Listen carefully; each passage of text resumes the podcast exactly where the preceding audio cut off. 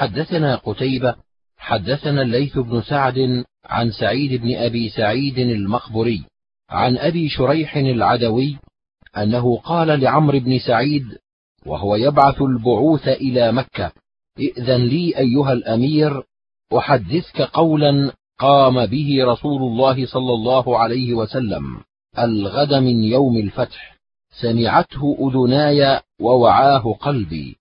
وأبصرته عيناي حين تكلم به أنه حمد الله وأثنى عليه ثم قال إن مكة حرمها الله ولم يحرمها الناس ولا يحل لامرئ يؤمن بالله واليوم الآخر أن يسفك فيها دما أو يعضد بها شجرة فإن أحد ترخص بقتال رسول الله صلى الله عليه وسلم فيها فقولوا له إن الله أذن لرسوله صلى الله عليه وسلم ولم يأذن لك وإنما أذن لي فيه ساعة من النهار وقد عادت حرمتها اليوم كحرمتها بالأمس وليبلغ الشاهد الغائب.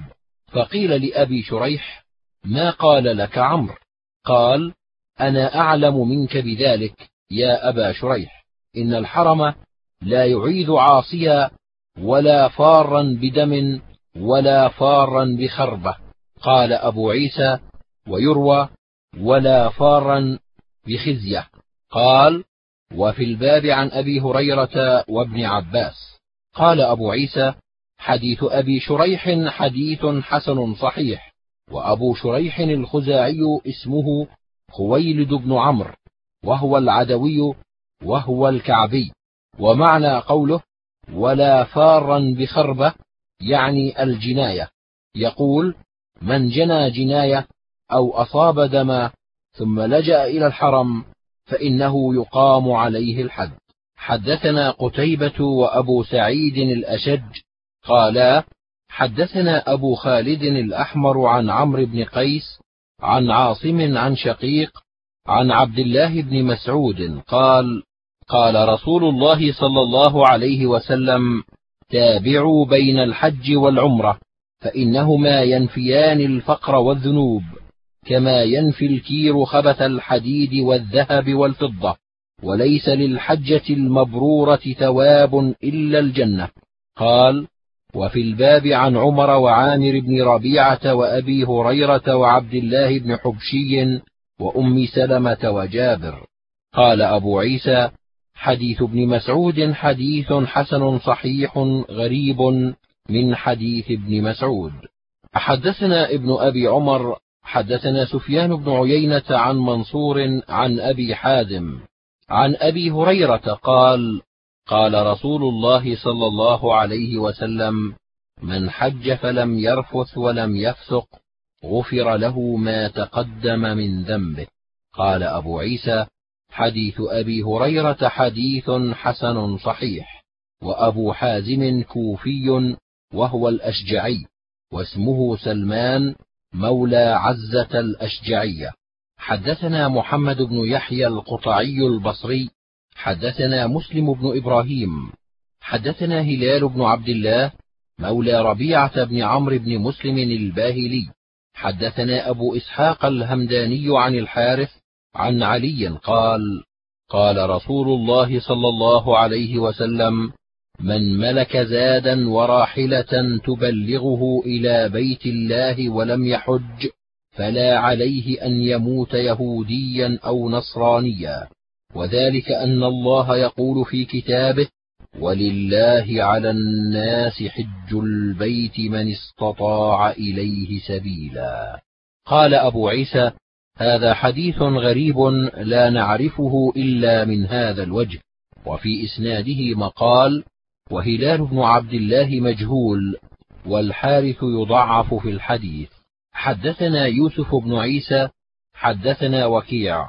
حدثنا إبراهيم بن يزيد عن محمد بن عباد بن جعفر عن ابن عمر قال جاء رجل إلى النبي صلى الله عليه وسلم فقال يا رسول الله ما يوجب الحج؟ قال الزاد والراحلة. قال أبو عيسى هذا حديث حسن. والعمل عليه عند أهل العلم أن الرجل إذا ملك زادا وراحلة وجب عليه الحج. وإبراهيم هو ابن يزيد الخوزي المكي وقد تكلم فيه بعض أهل العلم من قبل حفظه. حدثنا أبو سعيد الأشج حدثنا منصور بن وردان عن علي بن عبد الأعلى عن أبيه عن أبي البختري عن علي بن أبي طالب قال لما نزلت ولله على الناس حج البيت من استطاع إليه سبيلا قالوا يا رسول الله أفي كل عام؟ فسكت. فقالوا يا رسول الله في كل عام؟ قال لا ولو قلت نعم لوجبت. فأنزل الله يا أيها الذين آمنوا لا تسألوا عن أشياء إن تبد لكم تسؤكم. قال وفي الباب عن ابن عباس وأبي هريرة.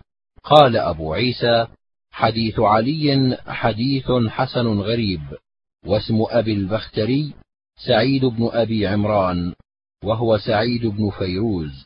حدثنا عبد الله بن أبي زياد الكوفي حدثنا زيد بن حباب عن سفيان عن جعفر بن محمد عن أبيه عن جابر بن عبد الله أن النبي صلى الله عليه وسلم حج ثلاث حجج حجتين قبل أن يهاجر وحجة بعدما هاجر ومعها عمرة فساق ثلاثة وستين بدنة. وجاء علي من اليمن ببقيتها فيها جمل لأبي جهل في أنفه برة من فضة فنحرها رسول الله صلى الله عليه وسلم وأمر رسول الله صلى الله عليه وسلم من كل بدنة ببضعة فطبخت وشرب من مرقها. قال أبو عيسى هذا حديث غريب من حديث سفيان. لا نعرفه إلا من حديث زيد بن حباب ورأيت عبد الله بن عبد الرحمن روى هذا الحديث في كتبه عن عبد الله بن أبي زياد. قال وسألت محمدا عن هذا فلم يعرفه من حديث الثوري عن جعفر عن أبيه عن جابر عن النبي صلى الله عليه وسلم. ورأيته لم يعد هذا الحديث محفوظا وقال إنما يروى عن الثوري عن أبي إسحاق عن مجاهد مرسلا. حدثنا إسحاق بن منصور حدثنا حبان بن هلال حدثنا همام حدثنا قتادة. قال قلت لأنس بن مالك كم حج النبي صلى الله عليه وسلم؟ قال حجة واحدة. واعتمر أربع عمر عمرة في ذي القعدة وعمرة الحديبية وعمرة مع حجته وعمرة الجعرانة إذ قسم غنيمة حنين. قال أبو عيسى هذا حديث حسن صحيح. وحبان بن هلال وأبو حبيب البصري هو جليل ثقة وثقه يحيى بن سعيد القطان. حدثنا قتيبة حدثنا داود بن عبد الرحمن العطار عن عمرو بن دينار عن عكرمة عن ابن عباس أن النبي صلى الله عليه وسلم اعتمر أربع عمر عمرة الحديبية وعمرة الثانية من قابل وعمرة القضاء في ذي القعدة وعمرة الثالثة من الجعرانة والرابعة التي مع حجته. قال وفي الباب عن أنس وعبد الله بن عمرو وابن عمر قال أبو عيسى حديث ابن عباس حديث حسن غريب. وروى ابن عيينة هذا الحديث عن عمرو بن دينار عن عكرمة أن النبي صلى الله عليه وسلم اعتمر أربع عمر ولم يذكر فيه عن ابن عباس. قال حدثنا بذلك سعيد بن عبد الرحمن المخزومي. حدثنا سفيان بن عيينة عن عمرو بن دينار عن عكرمة أن النبي صلى الله عليه وسلم فذكر نحوه. حدثنا ابن أبي عمر حدثنا سفيان بن عيينة عن جعفر بن محمد عن أبيه عن جابر بن عبد الله قال لما أراد النبي صلى الله عليه وسلم الحج أذن في الناس فاجتمعوا فلما أتى البيداء أحرم. قال وفي الباب عن ابن عمر وأنس والمسور بن مخرمة. قال أبو عيسى حديث جابر حديث حسن صحيح. حدثنا قتيبة بن سعيد حدثنا حاتم بن إسماعيل عن موسى بن عقبة عن سالم بن عبد الله بن عمر عن ابن عمر قال البيداء التي يكذبون فيها على رسول الله صلى الله عليه وسلم. والله ما أهل رسول الله صلى الله عليه وسلم إلا من عند المسجد من عند الشجرة. قال هذا حديث حسن صحيح. حدثنا قتيبة حدثنا عبد السلام بن حرب عن خصيف عن سعيد بن جبير عن ابن عباس أن النبي صلى الله عليه وسلم أهل في دبر الصلاة. قال أبو عيسى هذا حديث حسن غريب لا نعرف أحدا رواه غير عبد السلام بن حرب وهو الذي يستحبه أهل العلم أن يحرم الرجل في دبر الصلاة. حدثنا أبو مصعب قراءة عن مالك بن أنس عن عبد الرحمن بن القاسم عن أبيه عن عائشة أن رسول الله صلى الله عليه وسلم أفرد الحج. قال وفي الباب عن جابر وابن عمر. قال أبو عيسى حديث عائشة حديث حسن صحيح والعمل على هذا عند بعض أهل العلم. وروي عن ابن عمر أن النبي صلى الله عليه وسلم أفرد الحج وأفرد أبو بكر وعمر وعثمان. حدثنا بذلك قتيبة حدثنا عبد الله بن نافع الصائغ عن عبيد الله بن عمر عن نافع عن ابن عمر بهذا. قال أبو عيسى وقال الثوري إن أفردت الحج فحسن وإن قرنت فحسن وإن تمتعت فحسن. وقال الشافعي مثله. وقال أحب إلينا الإفراد ثم التمتع ثم القران. حدثنا قتيبة حدثنا حماد بن زيد عن حميد عن أنس قال سمعت النبي صلى الله عليه وسلم يقول لبيك بعمرة وحجة. قال وفي الباب عن عمر وعمران بن حسين قال أبو عيسى حديث أنس حديث حسن صحيح وقد ذهب بعض أهل العلم إلى هذا واختاروه من أهل الكوفة وغيرهم.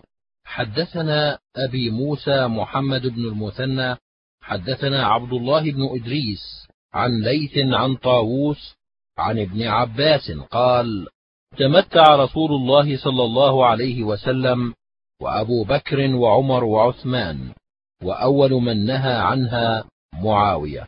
حدثنا قتيبة عن مالك بن أنس عن ابن شهاب عن محمد بن عبد الله بن الحارث بن نوفل أنه سمع سعد بن أبي وقاص والضحاك بن قيس وهما يذكران التمتع بالعمرة إلى الحج.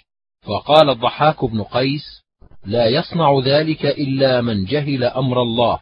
فقال سعد بئس ما قلت يا ابن أخي. فقال الضحاك بن قيس فإن عمر بن الخطاب قد نهى عن ذلك. فقال سعد قد صنعها رسول الله صلى الله عليه وسلم وصنعناها معه. قال هذا حديث صحيح. حدثنا عبد بن حميد أخبرني يعقوب بن إبراهيم بن سعد. حدثنا أبي عن صالح بن كيسان عن ابن شهاب أن سالم بن عبد الله حدثه أنه سمع رجلا من أهل الشام وهو يسأل عبد الله بن عمر عن التمتع بالعمرة إلى الحج. فقال عبد الله بن عمر هي حلال. فقال الشامي إن أباك قد نهى عنها. فقال عبد الله بن عمر أرأيت إن كان أبي نهى عنها؟ وصنعها رسول الله صلى الله عليه وسلم أأمر أبي نتبع؟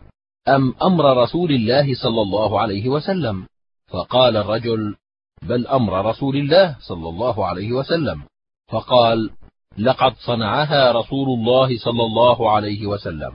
قال وفي الباب عن علي وعثمان وجابر وسعد وأسماء بنت أبي بكر وابن عمر.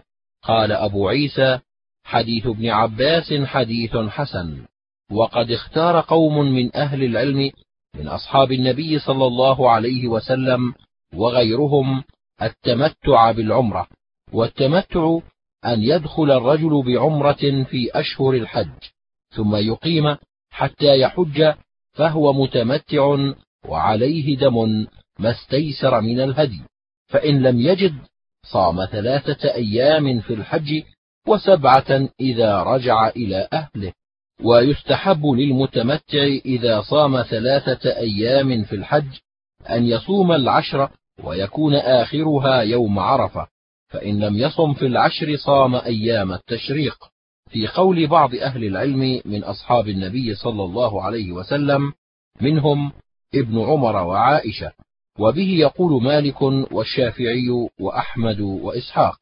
وقال بعضهم لا يصوم أيام التشريق وهو قول أهل الكوفة. قال أبو عيسى وأهل الحديث يختارون التمتع بالعمرة في الحج. وهو قول الشافعي وأحمد وإسحاق. حدثنا أحمد بن منيع حدثنا إسماعيل بن إبراهيم عن أيوب عن نافع عن ابن عمر أن تلبية النبي صلى الله عليه وسلم كانت لبيك اللهم لبيك لبيك لا شريك لك لبيك إن الحمد والنعمة لك والملك لا شريك لك. قال وفي الباب عن ابن مسعود وجابر وعائشة وابن عباس وأبي هريرة. قال أبو عيسى حديث ابن عمر حديث حسن صحيح والعمل عليه عند بعض أهل العلم من أصحاب النبي صلى الله عليه وسلم وغيرهم. وهو قول سفيان والشافعي وأحمد وإسحاق. قال الشافعي وإن زاد في التلبية شيئا من تعظيم الله فلا بأس إن شاء الله وأحب إلي أن يقتصر على تلبية رسول الله صلى الله عليه وسلم. قال الشافعي وإنما قلنا لا بأس بزيادة تعظيم الله فيها لما جاء عن ابن عمر وهو حفظ التلبية عن رسول الله صلى الله عليه وسلم ثم زاد ابن عمر في تلبيته من قبله لبيك والرغباء إليك والعمل. حدثنا قتيبة حدثنا الليث عن نافع عن ابن عمر أنه أهل فانطلق يهل فيقول لبيك اللهم لبيك لا شريك لك لبيك إن الحمد والنعمة لك والملك لا شريك لك. قال وكان عبد الله بن عمر يقول هذه تلبية رسول الله صلى الله عليه وسلم. وكان يزيد من عنده في أثر تلبية رسول الله صلى الله عليه وسلم لبيك لبيك وسعديك والخير في يديك لبيك والرغباء إليك والعمل. قال هذا حديث حسن صحيح. حدثنا محمد بن رافع حدثنا ابن أبي فديك وحدثنا إسحاق بن منصور. أخبرنا ابن أبي فديك عن الضحاك بن عثمان عن محمد بن المنكدر عن عبد الرحمن بن يربوع عن أبي بكر الصديق. أن النبي صلى الله عليه وسلم سئل أي الحج أفضل؟ قال العج والثج. حدثنا هناد حدثنا إسماعيل بن عياش عن عمارة بن غزية عن أبي حازم عن سهل بن سعد قال قال رسول الله صلى الله عليه وسلم ما من مسلم يلبي إلا لبى من عن يمينه أو عن شماله من حجر أو شجر أو مدر حتى تنقطع الأرض من وها هنا.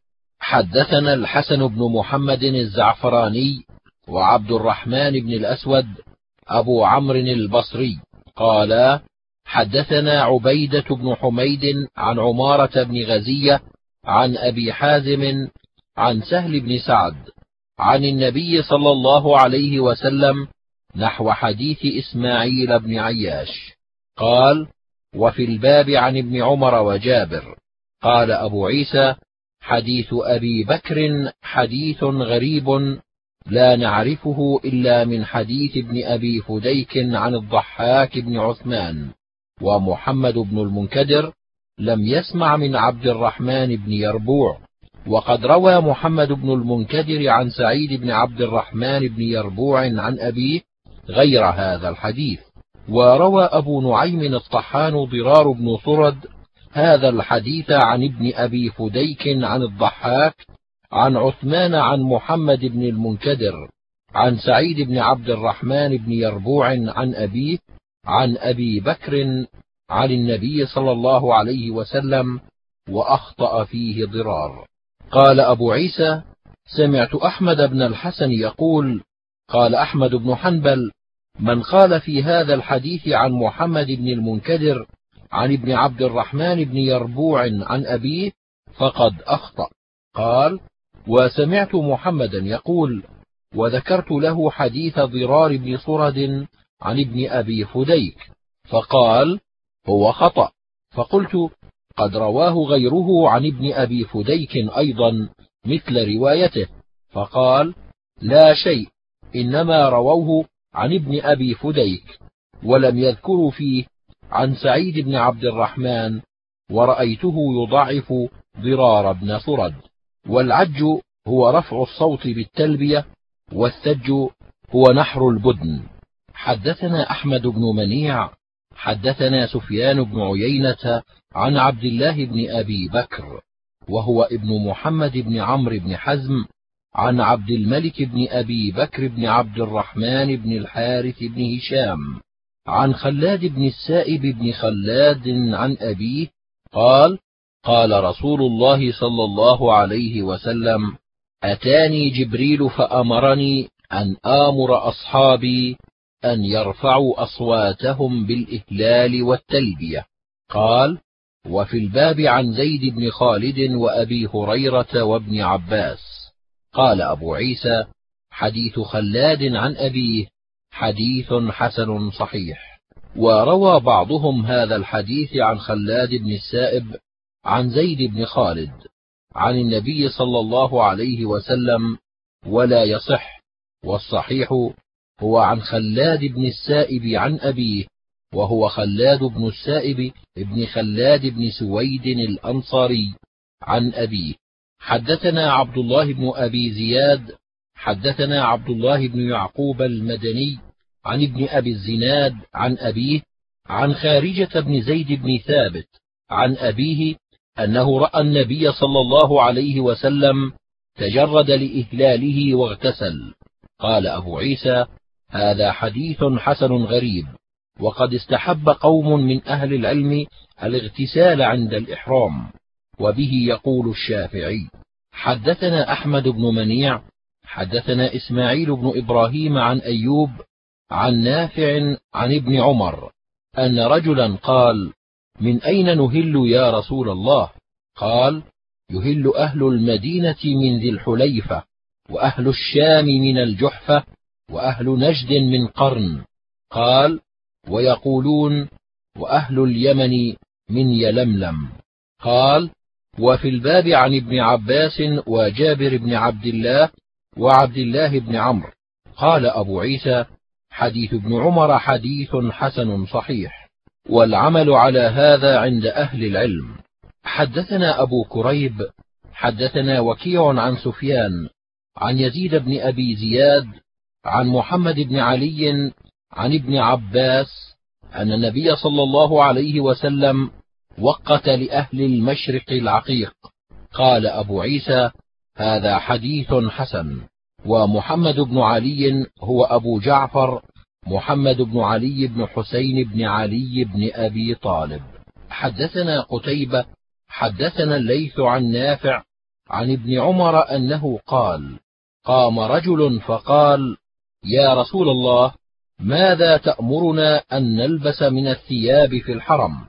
فقال رسول الله صلى الله عليه وسلم لا تلبسوا القمص ولا السراويلات ولا البرانس ولا العمائم ولا الخفاف إلا أن يكون أحد ليست له نعلان فيلبس الخفين وليقطعهما ما أسفل من الكعبين ولا تلبسوا شيئا من الثياب مسه الزعفران ولا الورس ولا تنتقب المرأة الحرام ولا تلبس القفازين.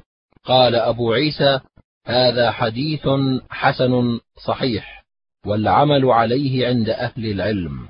حدثنا أحمد بن عبدة الضبي البصري حدثنا يزيد بن زريع حدثنا أيوب حدثنا عمرو بن دينار عن جابر بن زيد عن ابن عباس قال سمعت رسول الله صلى الله عليه وسلم يقول المحرم إذا لم يجد الإزار فليلبس السراويل وإذا لم يجد النعلين فليلبس الخفين. حدثنا قتيبة حدثنا حماد بن زيد عن عمرو نحوه قال وفي الباب عن ابن عمر وجابر. قال أبو عيسى هذا حديث حسن صحيح والعمل على هذا عند بعض أهل العلم قالوا إذا لم يجد المحرم الإزار لبس السراويل وإذا لم يجد النعلين لبس الخفين وهو قول أحمد. وقال بعضهم على حديث ابن عمر عن النبي صلى الله عليه وسلم إذا لم يجد نعلين فليلبس الخفين وليقطعهما أسفل من الكعبين وهو قول سفيان الثوري والشافعي وبه يقول مالك. حدثنا قتيبة حدثنا عبد الله بن إدريس عن عبد الملك بن أبي سليمان عن عطاء عن يعلى بن أمية قال رأى النبي صلى الله عليه وسلم أعرابيا قد أحرم وعليه جبة فأمره أن ينزعها. حدثنا ابن أبي عمر حدثنا سفيان عن عمرو بن دينار عن عطاء عن صفوان بن يعلى عن أبيه عن النبي صلى الله عليه وسلم نحوه بمعناه وهذا أصح وفي الحديث قصة. قال أبو عيسى هكذا رواه قتادة والحجاج بن أرطاة وغير واحد عن عطاء عن يعلى بن أمية. والصحيح ما روى عمرو بن دينار وابن جريج عن عطاء عن صفوان بن يعلى عن أبيه عن النبي صلى الله عليه وسلم. حدثنا محمد بن عبد الملك بن أبي الشوارب حدثنا يزيد بن زريع حدثنا معمر عن الزهري عن عروة عن عائشة قالت قال رسول الله صلى الله عليه وسلم خمس فواسق يقتلن في الحرم الفأرة والعقرب والغراب والحديا والكلب العقور. قال وفي الباب عن ابن مسعود وابن عمر وأبي هريرة وأبي سعيد وابن عباس. قال أبو عيسى حديث عائشة حديث حسن صحيح. حدثنا أحمد بن منيع حدثنا هشيم. أخبرنا يزيد بن أبي زياد عن ابن أبي نعم عن أبي سعيد عن النبي صلى الله عليه وسلم قال يقتل المحرم السبع العادي والكلب العقور والفأرة والعقرب والحدأة والغراب. قال أبو عيسى هذا حديث حسن والعمل على هذا عند أهل العلم. قالوا المحرم يقتل السبع العادي وهو قول سفيان الثوري والشافعي. وقال الشافعي كل سبع عدا على الناس أو على دوابهم فللمحرم قتله. حدثنا قتيبة حدثنا سفيان بن عيينة عن عمرو بن دينار عن طاووس وعطاء عن ابن عباس أن النبي صلى الله عليه وسلم احتجم وهو محرم. قال وفي الباب عن أنس وعبد الله بن بحينة وجابر. قال أبو عيسى حديث ابن عباس حديث حسن صحيح. وقد رخص قوم من أهل العلم في الحجامة للمحرم. قالوا لا يحلق شعرا. وقال مالك لا يحتجم المحرم إلا من ضرورة. وقال سفيان الثوري والشافعي لا بأس أن يحتجم المحرم ولا ينزع شعرا. حدثنا أحمد بن منيع حدثنا إسماعيل بن علي حدثنا أيوب عن نافع عن نبيه بن وهب. قال أراد ابن معمر أن ينكح ابنه فبعثني إلى أبان بن عثمان وهو أمير الموسم بمكة فأتيته فقلت إن أخاك يريد أن ينكح ابنه فأحب أن يشهدك ذلك. قال لا أراه إلا أعرابيا جافيا إن المحرم لا ينكح ولا ينكح أو كما قال ثم حدث عن عثمان مثله يرفعه وفي الباب عن أبي رافع وميمونة. قال أبو عيسى حديث عثمان حديث حسن صحيح والعمل على هذا عند بعض أصحاب النبي صلى الله عليه وسلم منهم عمر بن الخطاب وعلي بن أبي طالب وابن عمر وهو قول بعض فقهاء التابعين. وبه يقول مالك والشافعي وأحمد وإسحاق لا يرون أن يتزوج المحرم قالوا فإن نكح فنكاحه باطل. حدثنا قتيبة أخبرنا حماد بن زيد عن مطر الوراق عن ربيعة بن أبي عبد الرحمن عن سليمان بن يسار عن أبي رافع قال تزوج رسول الله صلى الله عليه وسلم ميمونة وهو حلال وبنى بها وهو حلال وكنت أنا الرسول فيما بينهما. قال أبو عيسى هذا حديث حسن ولا نعلم أحدا أسنده غير حماد بن زيد عن مطر الوراق عن ربيعة. وروى مالك بن أنس عن ربيعة عن سليمان بن يسار أن النبي صلى الله عليه وسلم تزوج ميمونة وهو حلال. رواه مالك مرسلا. قال ورواه أيضا سليمان بن بلال عن ربيعة مرسلا. قال أبو عيسى وروي عن يزيد بن الأصم عن ميمونة قالت تزوجني رسول الله صلى الله عليه وسلم وهو حلال. ويزيد بن الأصم هو ابن أخت ميمونة. حدثنا حميد بن مسعدة البصري حدثنا سفيان بن حبيب عن هشام بن حسان عن عكرمة عن ابن عباس أن النبي صلى الله عليه وسلم تزوج ميمونة وهو محرم.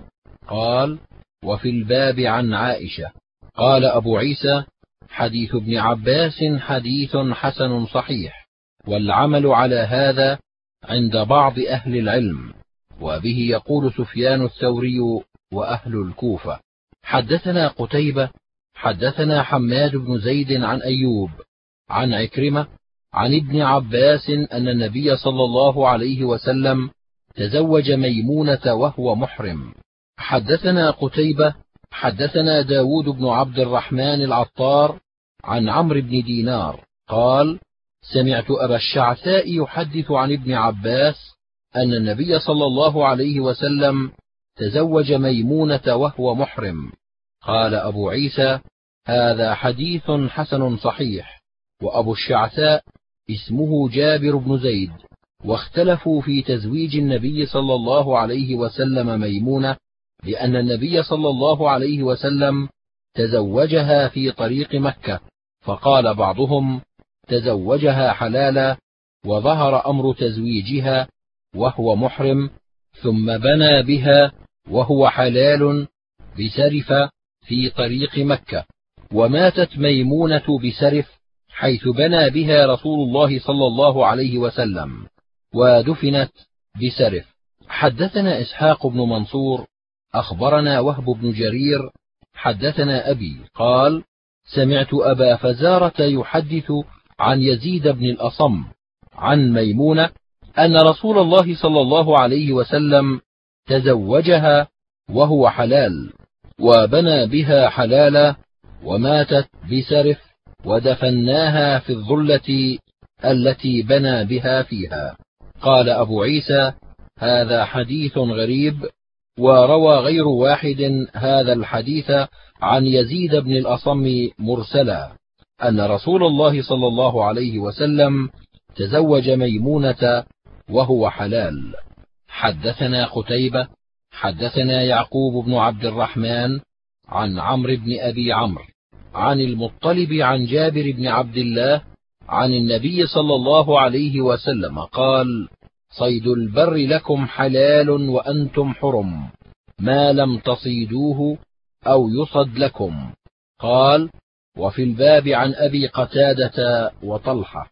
قال أبو عيسى حديث جابر حديث مفسر والمطلب لا نعرف له سماعا عن جابر والعمل على هذا عند بعض أهل العلم لا يرون بالصيد لمحرم بأسا إذا لم يصطده أو لم يصطد من أجله.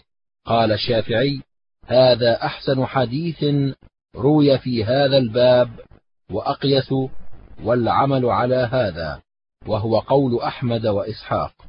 حدثنا قتيبة عن مالك بن أنس عن أبي النضر عن نافع مولى أبي قتادة عن أبي قتادة أنه كان مع النبي صلى الله عليه وسلم حتى إذا كان ببعض طريق مكة تخلف مع أصحاب له محرمين وهو غير محرم فرأى حمارا وحشيا فاستوى على فرسه فسأل أصحابه أن يناولوه صوته فأبوا.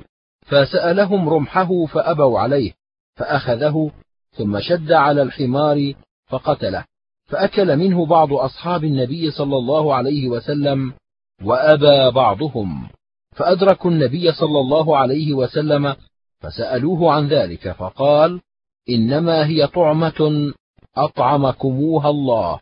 حدثنا قتيبة عن مالك عن زيد بن أسلم عن عطاء بن يسار عن أبي قتادة في حمار الوحش مثل حديث أبي النضر غير أن في حديث زيد بن أسلم أن رسول الله صلى الله عليه وسلم قال هل معكم من لحمه شيء؟ قال أبو عيسى هذا حديث حسن صحيح. حدثنا قتيبة حدثنا الليث عن ابن شهاب عن عبيد الله بن عبد الله أن ابن عباس أخبره أن الصعب بن جثامة أخبره أن رسول الله صلى الله عليه وسلم مر به بالأبواء أو بودان فأهدى له حمارا وحشيا فرده عليه. فلما رأى رسول الله صلى الله عليه وسلم ما في وجهه من الكراهية فقال إنه ليس بنا رد عليك ولكنا حرم. قال أبو عيسى هذا حديث حسن صحيح. وقد ذهب قوم من أهل العلم من أصحاب النبي صلى الله عليه وسلم وغيرهم إلى هذا الحديث وكرهوا أكل الصيد للمحرم. وقال الشافعي إنما وجه هذا الحديث عندنا إنما رده عليه لما ظن أنه صيد من أجله وتركه على التنزه. وقد روى بعض أصحاب الزهري عن الزهري هذا الحديث وقال أهدى له لحم حمار وحش وهو غير محفوظ. قال وفي الباب عن علي وزيد بن أرقم. حدثنا أبو كريب حدثنا وكيع عن حماد بن سلمة عن أبي المهزم عن أبي هريرة قال خرجنا مع رسول الله صلى الله عليه وسلم في حج أو عمرة فاستقبلنا رجل من جراد فجعلنا نضربه بسياطنا وعصينا. فقال النبي صلى الله عليه وسلم كلوه فإنه من صيد البحر. قال أبو عيسى هذا حديث غريب لا نعرفه إلا من حديث أبي المهزم عن أبي هريرة. وأبو المهزم اسمه يزيد بن سفيان وقد تكلم فيه شعبة. وقد رخص قوم من أهل العلم للمحرم أن يصيد الجراد ويأكله. ورأى بعضهم عليه صدقة إذا اصطاده وأكله. حدثنا أحمد بن منيع حدثنا إسماعيل بن إبراهيم. أخبرنا ابن جريج عن عبد الله بن عبيد بن عمير عن ابن أبي عمار قال قلت لجابر الضبع أصيد هي؟ قال نعم. قال قلت آكلها قال نعم. قال قلت أقاله رسول الله صلى الله عليه وسلم؟ قال نعم. قال أبو عيسى هذا حديث حسن صحيح. قال علي بن المديني قال يحيى بن سعيد وروى جرير بن حازم هذا الحديث فقال عن جابر عن عمر وحديث ابن جريج أصح وهو قول أحمد وإسحاق. والعمل على هذا الحديث عند بعض أهل العلم في المحرم إذا أصاب ضبعا أن عليه الجزاء. حدثنا يحيى بن موسى حدثنا هارون بن صالح البلخي حدثنا عبد الرحمن بن زيد بن أسلم عن أبيه عن ابن عمر قال اغتسل النبي صلى الله عليه وسلم لدخوله مكة بفخ. قال أبو عيسى هذا حديث غير محفوظ والصحيح ما روى نافع عن ابن عمر أنه كان يغتسل لدخول مكة وبه يقول الشافعي يستحب الاغتسال لدخول مكة. وعبد الرحمن بن زيد بن أسلم ضعيف في الحديث ضعفه أحمد بن حنبل وعلي بن المديني وغيرهما. ولا نعرف هذا الحديث مرفوعا إلا من حديثه. حدثنا أبو موسى محمد بن المثنى حدثنا سفيان بن عيينة عن هشام بن عروة عن أبيه عن عائشة قالت لما جاء النبي صلى الله عليه وسلم إلى مكة دخل من أعلاها وخرج من أسفلها. قال وفي الباب عن ابن عمر قال أبو عيسى حديث عائشة حديث حسن صحيح حدثنا يوسف بن عيسى حدثنا وكيع حدثنا العمري عن نافع عن ابن عمر أن النبي صلى الله عليه وسلم دخل مكة نهارا. قال أبو عيسى هذا حديث حسن. حدثنا يوسف بن عيسى حدثنا وكيع حدثنا شعبة عن أبي قزعة الباهلي عن المهاجر المكي قال سئل جابر بن عبد الله أيرفع الرجل يديه إذا رأى البيت؟ فقال حججنا مع النبي صلى الله عليه وسلم فكنا نفعله. قال أبو عيسى رفع اليدين عند رؤية البيت إنما نعرفه من حديث شعبة عن أبي قزعة وأبو قزعة اسمه سويد بن حجير.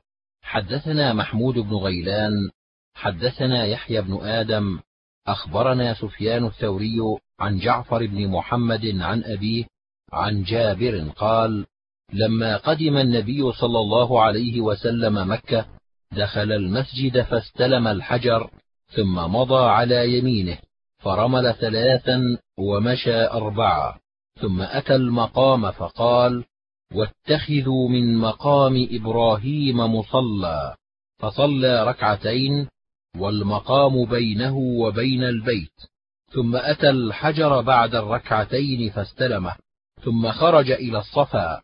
أظنه قال إن الصفا والمروة من شعائر الله. قال وفي الباب عن ابن عمر. قال أبو عيسى حديث جابر حديث حسن صحيح والعمل على هذا عند أهل العلم. حدثنا علي بن خشرم أخبرنا عبد الله بن وهب عن مالك بن أنس عن جعفر بن محمد عن أبيه عن جابر أن النبي صلى الله عليه وسلم رمل من الحجر إلى الحجر ثلاثا ومشى أربعة. قال وفي الباب عن ابن عمر قال أبو عيسى حديث جابر حديث حسن صحيح والعمل على هذا عند أهل العلم قال الشافعي إذا ترك الرمل عمدا فقد أساء ولا شيء عليه وإذا لم يرمل في الأشواط الثلاثة لم يرمل فيما بقي. وقال بعض أهل العلم ليس على أهل مكة رمل ولا على من أحرم منها. حدثنا محمود بن غيلان حدثنا عبد الرزاق أخبرنا سفيان ومعمر عن ابن خثيم عن أبي الطفيل قال كنت مع ابن عباس ومعاوية لا يمر بركن إلا استلمه. فقال له ابن عباس إن النبي صلى الله عليه وسلم لم يكن يستلم إلا الحجر الأسود والركن اليماني. فقال معاوية ليس شيء من البيت مهجورا. قال وفي الباب عن عمر. قال أبو عيسى حديث ابن عباس حديث حسن صحيح والعمل على هذا عند أكثر أهل العلم أن لا يستلم إلا الحجر الأسود والركن اليماني. حدثنا محمود بن غيلان حدثنا قبيصة عن سفيان عن ابن جريج عن عبد الحميد عن ابن يعلى عن أبيه أن النبي صلى الله عليه وسلم طاف بالبيت مطبعا وعليه برد. قال أبو عيسى هذا حديث الثوري عن ابن جريج ولا نعرفه إلا من حديثه وهو حديث حسن صحيح وعبد الحميد هو ابن جبيرة ابن شيبة عن ابن يعلى عن أبيه وهو يعلى بن أمية. حدثنا هناد حدثنا أبو معاوية عن الأعمش عن إبراهيم عن عابس بن ربيعة قال رأيت عمر بن الخطاب يقبل الحجر ويقول إني أقبلك وأعلم أنك حجر. ولولا أني رأيت رسول الله صلى الله عليه وسلم يقبلك لم أقبلك. قال وفي الباب عن أبي بكر وابن عمر. قال أبو عيسى حديث عمر حديث حسن صحيح. حدثنا قتيبة حدثنا حماد بن زيد عن الزبير بن عربي أن رجلا سأل ابن عمر عن استلام الحجر فقال رأيت النبي صلى الله عليه وسلم يستلمه ويقبله. فقال الرجل أرأيت إن غلبت عليه؟ أرأيت إن زوحمت؟ فقال ابن عمر اجعل أرأيت باليمن. رأيت النبي صلى الله عليه وسلم يستلمه ويقبله. قال وهذا هو زبير بن عربي روى عنه حماد بن زيد وزبير بن عربي كوفي يكنى أبا سلمة. سمع من أنس بن مالك وغير واحد من أصحاب النبي صلى الله عليه وسلم روى عنه سفيان الثوري وغير واحد من الأئمة. قال أبو عيسى حديث ابن عمر حديث حسن صحيح وقد روي عنه من غير وجه والعمل على هذا عند أهل العلم يستحبون تقبيل الحجر فإن لم يمكنه ولم يصل إليه استلمه بيده وقبل يده وإن لم يصل إليه استقبله إذا حاذى به وكبر.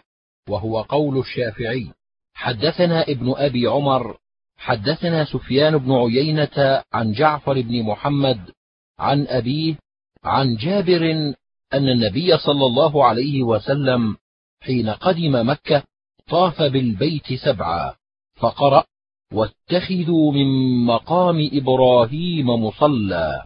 فصلى خلف المقام ثم أتى الحجر فاستلمه ثم قال نبدأ بما بدأ الله به. فبدأ بالصفا وقرأ إن الصفا والمروة من شعائر الله. قال أبو عيسى هذا حديث حسن صحيح والعمل على هذا عند أهل العلم أنه يبدأ بالصفا قبل المروة فإن بدأ بالمروة قبل الصفا لم يجزه وبدأ بالصفا. واختلف أهل العلم في من طاف بالبيت ولم يطف بين الصفا والمروة حتى رجع. فقال بعض أهل العلم إن لم يطف بين الصفا والمروة حتى خرج من مكة فإن ذكر وهو قريب منها رجع فطاف بين الصفا والمروة وإن لم يذكر حتى أتى بلاده أجزأه وعليه دم. وهو قول سفيان الثوري. وقال بعضهم إن ترك الطواف بين الصفا والمروة حتى رجع إلى بلاده فإنه لا يجزيه وهو قول الشافعي قال الطواف بين الصفا والمروة واجب لا يجوز الحج إلا به. حدثنا قتيبة حدثنا سفيان بن عيينة عن عمرو بن دينار عن طاووس عن ابن عباس قال إنما سعى رسول الله صلى الله عليه وسلم بالبيت وبين الصفا والمروة ليري المشركين قوته. قال وفي الباب عن عائشة وابن عمر وجابر. قال أبو عيسى حديث ابن عباس حديث حسن صحيح وهو الذي يستحبه أهل العلم أن يسعى بين الصفا والمروة فإن لم يسع ومشى بين الصفا والمروة رأوه جائزا. حدثنا يوسف بن عيسى. حدثنا ابن فضيل عن عطاء بن السائب عن كثير بن جمهان قال رأيت ابن عمر يمشي في السعي. فقلت له أتمشي في السعي بين الصفا والمروة؟ قال لئن سعيت لقد رأيت رسول الله صلى الله عليه وسلم يسعى ولئن مشيت لقد رأيت رسول الله صلى الله عليه وسلم يمشي. وأنا شيخ كبير. قال أبو عيسى هذا حديث حسن صحيح وروي عن سعيد بن جبير عن ابن عمر نحوه. حدثنا بشر بن هلال الصواف البصري حدثنا عبد الوارث بن سعيد وعبد الوهاب الثقفي عن خالد الحذاء. عن عكرمة عن ابن عباس قال طاف النبي صلى الله عليه وسلم على راحلته فإذا انتهى إلى الركن أشار إليه. قال وفي الباب عن جابر وأبي الطفيل وأم سلمة. قال أبو عيسى حديث ابن عباس حديث حسن صحيح. وقد كره قوم من أهل العلم أن يطوف الرجل بالبيت وبين الصفا والمروة راكبا إلا من عذر وهو قول الشافعي. حدثنا سفيان بن وكيع حدثنا يحيى بن يمان عن شريك عن أبي إسحاق عن عبد الله بن سعيد بن جبير عن أبيه عن ابن عباس قال قال رسول الله صلى الله عليه وسلم من طاف بالبيت خمسين مرة خرج من ذنوبه كيوم ولدته أمه. قال وفي الباب عن أنس وابن عمر. قال أبو عيسى حديث ابن عباس حديث غريب سألت محمدا عن هذا الحديث فقال إنما يروى هذا عن ابن عباس قوله. حدثنا ابن أبي عمر حدثنا سفيان بن عيينة عن أيوب السختياني قال كانوا يعدون عبد الله بن سعيد بن جبير أفضل من أبيه ولعبد الله أخ يقال له عبد الملك بن سعيد بن جبير وقد روى عنه أيضا. حدثنا أبو عمار وعلي بن خشرم قالا حدثنا سفيان بن عيينة عن أبي الزبير عن عبد الله بن باباه عن جبير بن مطعم أن النبي صلى الله عليه وسلم قال يا بني عبد مناف لا تمنعوا أحدا طاف بهذا البيت وصلى أية ساعة شاء من ليل أو نهار. وفي الباب عن ابن عباس وأبي ذر.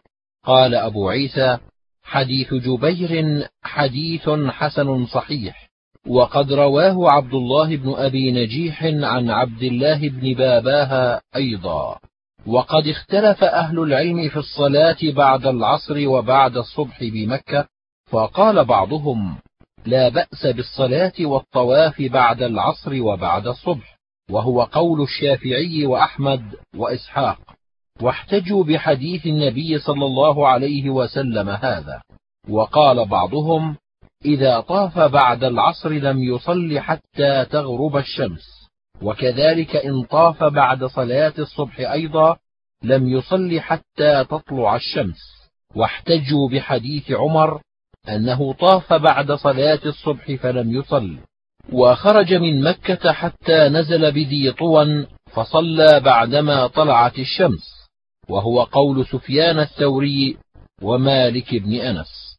أخبرنا أبو مصعب المدني قراءة عن عبد العزيز بن عمران عن جعفر بن محمد عن أبيه عن جابر بن عبد الله أن رسول الله صلى الله عليه وسلم قرأ في ركعتي الطواف بسورتي الإخلاص. قل يا أيها الكافرون وقل هو الله أحد. حدثنا هناد حدثنا وكيع عن سفيان عن جعفر بن محمد عن أبيه أنه كان يستحب أن يقرأ في ركعتي الطواف بقل يا أيها الكافرون وقل هو الله أحد. قال أبو عيسى وهذا أصح من حديث عبد العزيز بن عمران. وحديث جعفر بن محمد عن أبيه في هذا أصح من حديث جعفر بن محمد عن أبيه عن جابر عن النبي صلى الله عليه وسلم. وعبد العزيز بن عمران ضعيف في الحديث. حدثنا علي بن خشرم أخبرنا سفيان بن عيينة عن أبي إسحاق عن زيد بن أثيع قال سألت علي بأي شيء بعث قال بأربع. لا يدخل الجنة إلا نفس مسلمة ولا يطوف بالبيت عريان ولا يجتمع المسلمون والمشركون بعد عامهم هذا. ومن كان بينه وبين النبي صلى الله عليه وسلم عهد فعهده إلى مدته ومن لا مدة له فأربعة أشهر. قال وفي الباب عن أبي هريرة. قال أبو عيسى حديث علي حديث حسن. حدثنا ابن أبي عمر ونصر بن علي قالا حدثنا سفيان بن عيينة عن أبي إسحاق نحوه وقالا زيد بن يثيع وهذا أصح. قال أبو عيسى وشعبة وهم فيه فقال زيد بن أثيل. حدثنا ابن أبي عمر حدثنا وكيع عن إسماعيل بن عبد الملك عن ابن أبي مليكة عن عائشة قالت خرج النبي صلى الله عليه وسلم من عندي وهو قرير العين طيب النفس. فرجع إلي وهو حزين فقلت له فقال إني دخلت الكعبة ووددت أني لم أكن فعلت إني أخاف أن أكون أتعبت أمتي من بعدي. قال أبو عيسى هذا حديث حسن صحيح. حدثنا قتيبة حدثنا حماد بن زيد عن عمرو بن دينار عن ابن عمر عن بلال أن النبي صلى الله عليه وسلم صلى في جوف الكعبة. قال ابن عباس لم يصل ولكنه كبر. قال وفي الباب عن أسامة بن زيد والفضل بن عباس وعثمان بن طلحة وشيبة بن عثمان. قال أبو عيسى حديث بلال حديث حسن صحيح والعمل عليه عند أكثر أهل العلم لا يرون بالصلاة في الكعبة بأسا. وقال مالك بن أنس لا بأس بالصلاة النافلة في الكعبة وكره أن تصلى المكتوبة في الكعبة.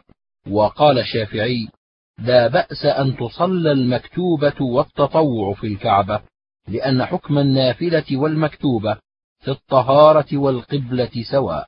حدثنا محمود بن غيلان حدثنا أبو داود عن شعبة عن أبي إسحاق عن الأسود بن يزيد أن ابن الزبير قال له حدثني بما كانت تفضي إليك أم المؤمنين يعني عائشة.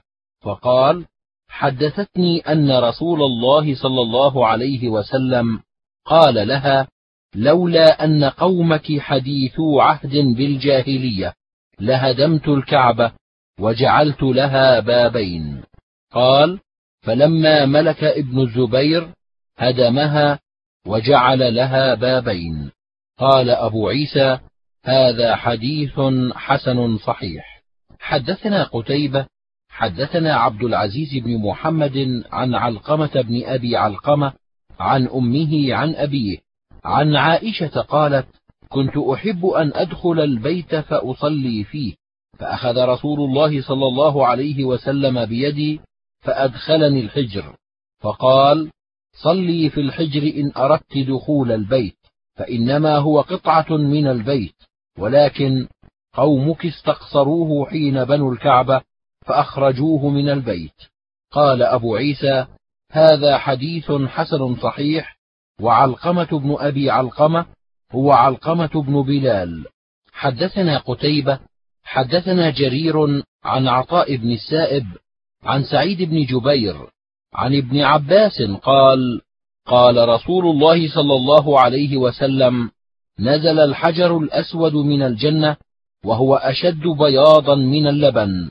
فسودته خطايا بني آدم. قال وفي الباب عن عبد الله بن عمرو وأبي هريرة.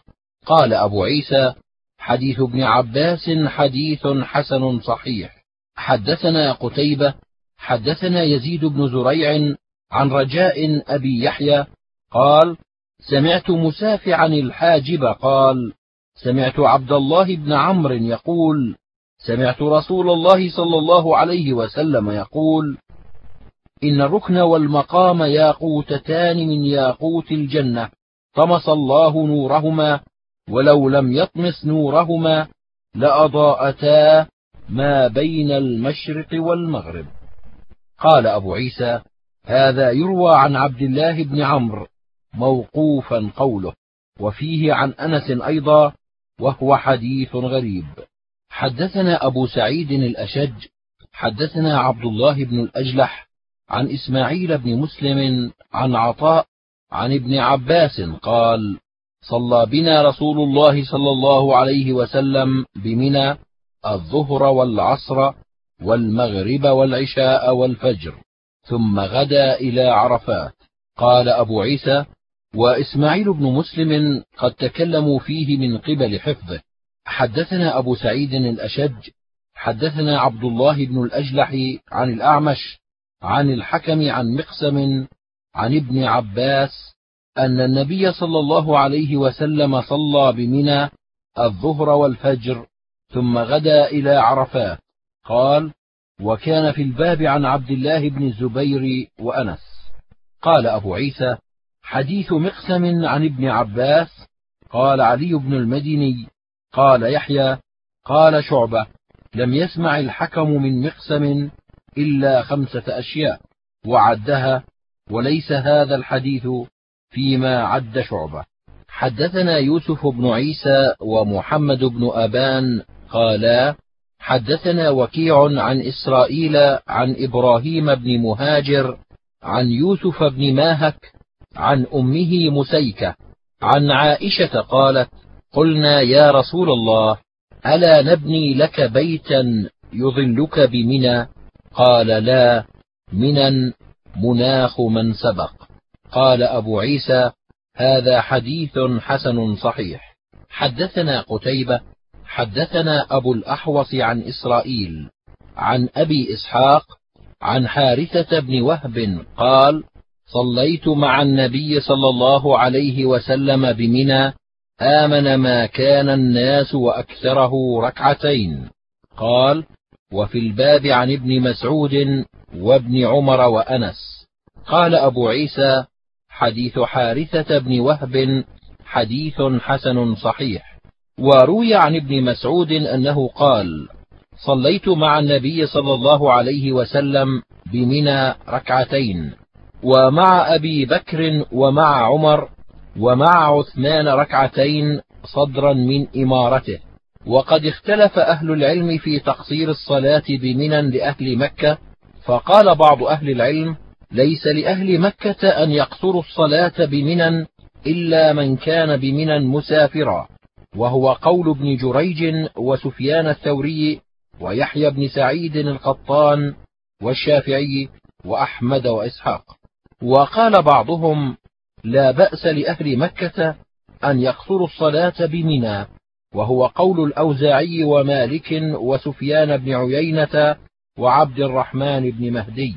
حدثنا قتيبة حدثنا سفيان بن عيينة عن عمرو بن دينار عن عمرو بن عبد الله بن صفوان عن يزيد بن شيبان قال أتانا ابن مربع الأنصاري ونحن وقوف بالموقف مكانا يباعده عمرو فقال إني رسول رسول الله صلى الله عليه وسلم إليكم. يقول كونوا على مشاعركم فإنكم على إرث من إرث إبراهيم. قال وفي الباب عن علي وعائشة وجبير بن مطعم والشريد بن سويد الثقفي. قال أبو عيسى حديث ابن مربع الأنصاري حديث حسن صحيح. لا نعرفه إلا من حديث ابن عيينة عن عمرو بن دينار وابن مربع اسمه يزيد بن مربع الأنصاري وإنما يعرف له هذا الحديث الواحد. حدثنا محمد بن عبد الأعلى الصنعاني البصري حدثنا محمد بن عبد الرحمن الطفاوي حدثنا هشام بن عروة عن أبيه عن عائشة قالت كانت قريش ومن كان على دينها وهم الحمص يقفون بالمزدلفة يقولون نحن قطين الله وكان من سواهم يقفون بعرفة فأنزل الله تعالى ثم أفيضوا من حيث أفاض الناس قال أبو عيسى هذا حديث حسن صحيح قال ومعنى هذا الحديث أن أهل مكة كانوا لا يخرجون من الحرم وعرفة خارج من الحرم وأهل مكة كانوا يقفون بالمزدلفة ويقولون نحن قطين الله يعني سكان الله ومن سوى أهل مكة كانوا يقفون بعرفات فأنزل الله تعالى ثم أفيضوا من حيث أفاض الناس والحمس هم أهل الحرم. حدثنا محمد بن بشار حدثنا أبو أحمد الزبيري حدثنا سفيان عن عبد الرحمن بن الحارث بن عياش بن أبي ربيعة عن زيد بن علي عن أبيه عن عبيد الله بن أبي رافع عن علي بن أبي طالب رضي الله عنه قال وقف رسول الله صلى الله عليه وسلم بعرفة فقال هذه عرفة وهذا هو الموقف وعرفة كلها موقف. ثم أفاض حين غربت الشمس وأردف أسامة بن زيد وجعل يشير بيده على هينته والناس يضربون يمينا وشمالا يلتفت إليهم ويقول يا أيها الناس عليكم السكينة. ثم أتى جمعا فصلى بهم الصلاتين جميعا فلما أصبح أتى قزح فوقف عليه وقال هذا قزح وهو الموقف وجمع كلها موقف. ثم أفاض حتى انتهى إلى وادي محسر فقرع ناقته فخبت حتى جاوز الوادي فوقف وأردف الفضل ثم أتى الجمرة فرماها ثم أتى المنحر فقال هذا المنحر ومنا كلها منحر. واستفتته جارية شابة من خثعم فقالت إن أبي شيخ كبير قد أدركته فريضة الله في الحج. أفيجزئ أن أحج عنه قال حجي عن أبيك. قال ولوى عنق الفضل. فقال العباس يا رسول الله لم لويت عنق ابن عمك؟ قال رأيت شابا وشابة فلم آمن الشيطان عليهما. ثم أتاه رجل فقال يا رسول الله إني أفضت قبل أن أحلق. قال احلق أو قصر ولا حرج. قال وجاء آخر فقال يا رسول الله إني ذبحت قبل أن أرمي. قال ارمي ولا حرج. قال ثم أتى البيت فطاف به ثم أتى زمزم فقال يا بني عبد المطلب لولا أن يغلبكم الناس عنه لنزعت. قال وفي الباب عن جابر. قال أبو عيسى حديث علي حديث حسن صحيح. لا نعرفه من حديث علي إلا من هذا الوجه من حديث عبد الرحمن بن الحارث بن عياش وقد رواه غير واحد عن الثوري مثل هذا. والعمل على هذا عند أهل العلم. رأوا أن يجمع بين الظهر والعصر بعرفة في وقت الظهر. وقال بعض أهل العلم إذا صلى الرجل في رحله ولم يشهد الصلاة مع الإمام. إن شاء جمع هو بين الصلاتين مثل ما صنع الإمام. قال وزيد بن علي وابن حسين بن علي بن أبي طالب عليه السلام. حدثنا محمود بن غيلان حدثنا وكيع وبشر بن السري وأبو نعيم قالوا حدثنا سفيان بن عيينة عن أبي الزبير عن جابر أن النبي صلى الله عليه وسلم أوضع في وادي محسر وزاد فيه بشر وأفاض من جمع وعليه السكينة وأمرهم بالسكينة. وزاد فيه أبو نعيم وأمرهم أن يرموا بمثل حصى الخذ وقال لعلي لا أراكم بعد عامي هذا. قال وفي الباب عن أسامة بن زيد. قال أبو عيسى حديث جابر حديث حسن صحيح.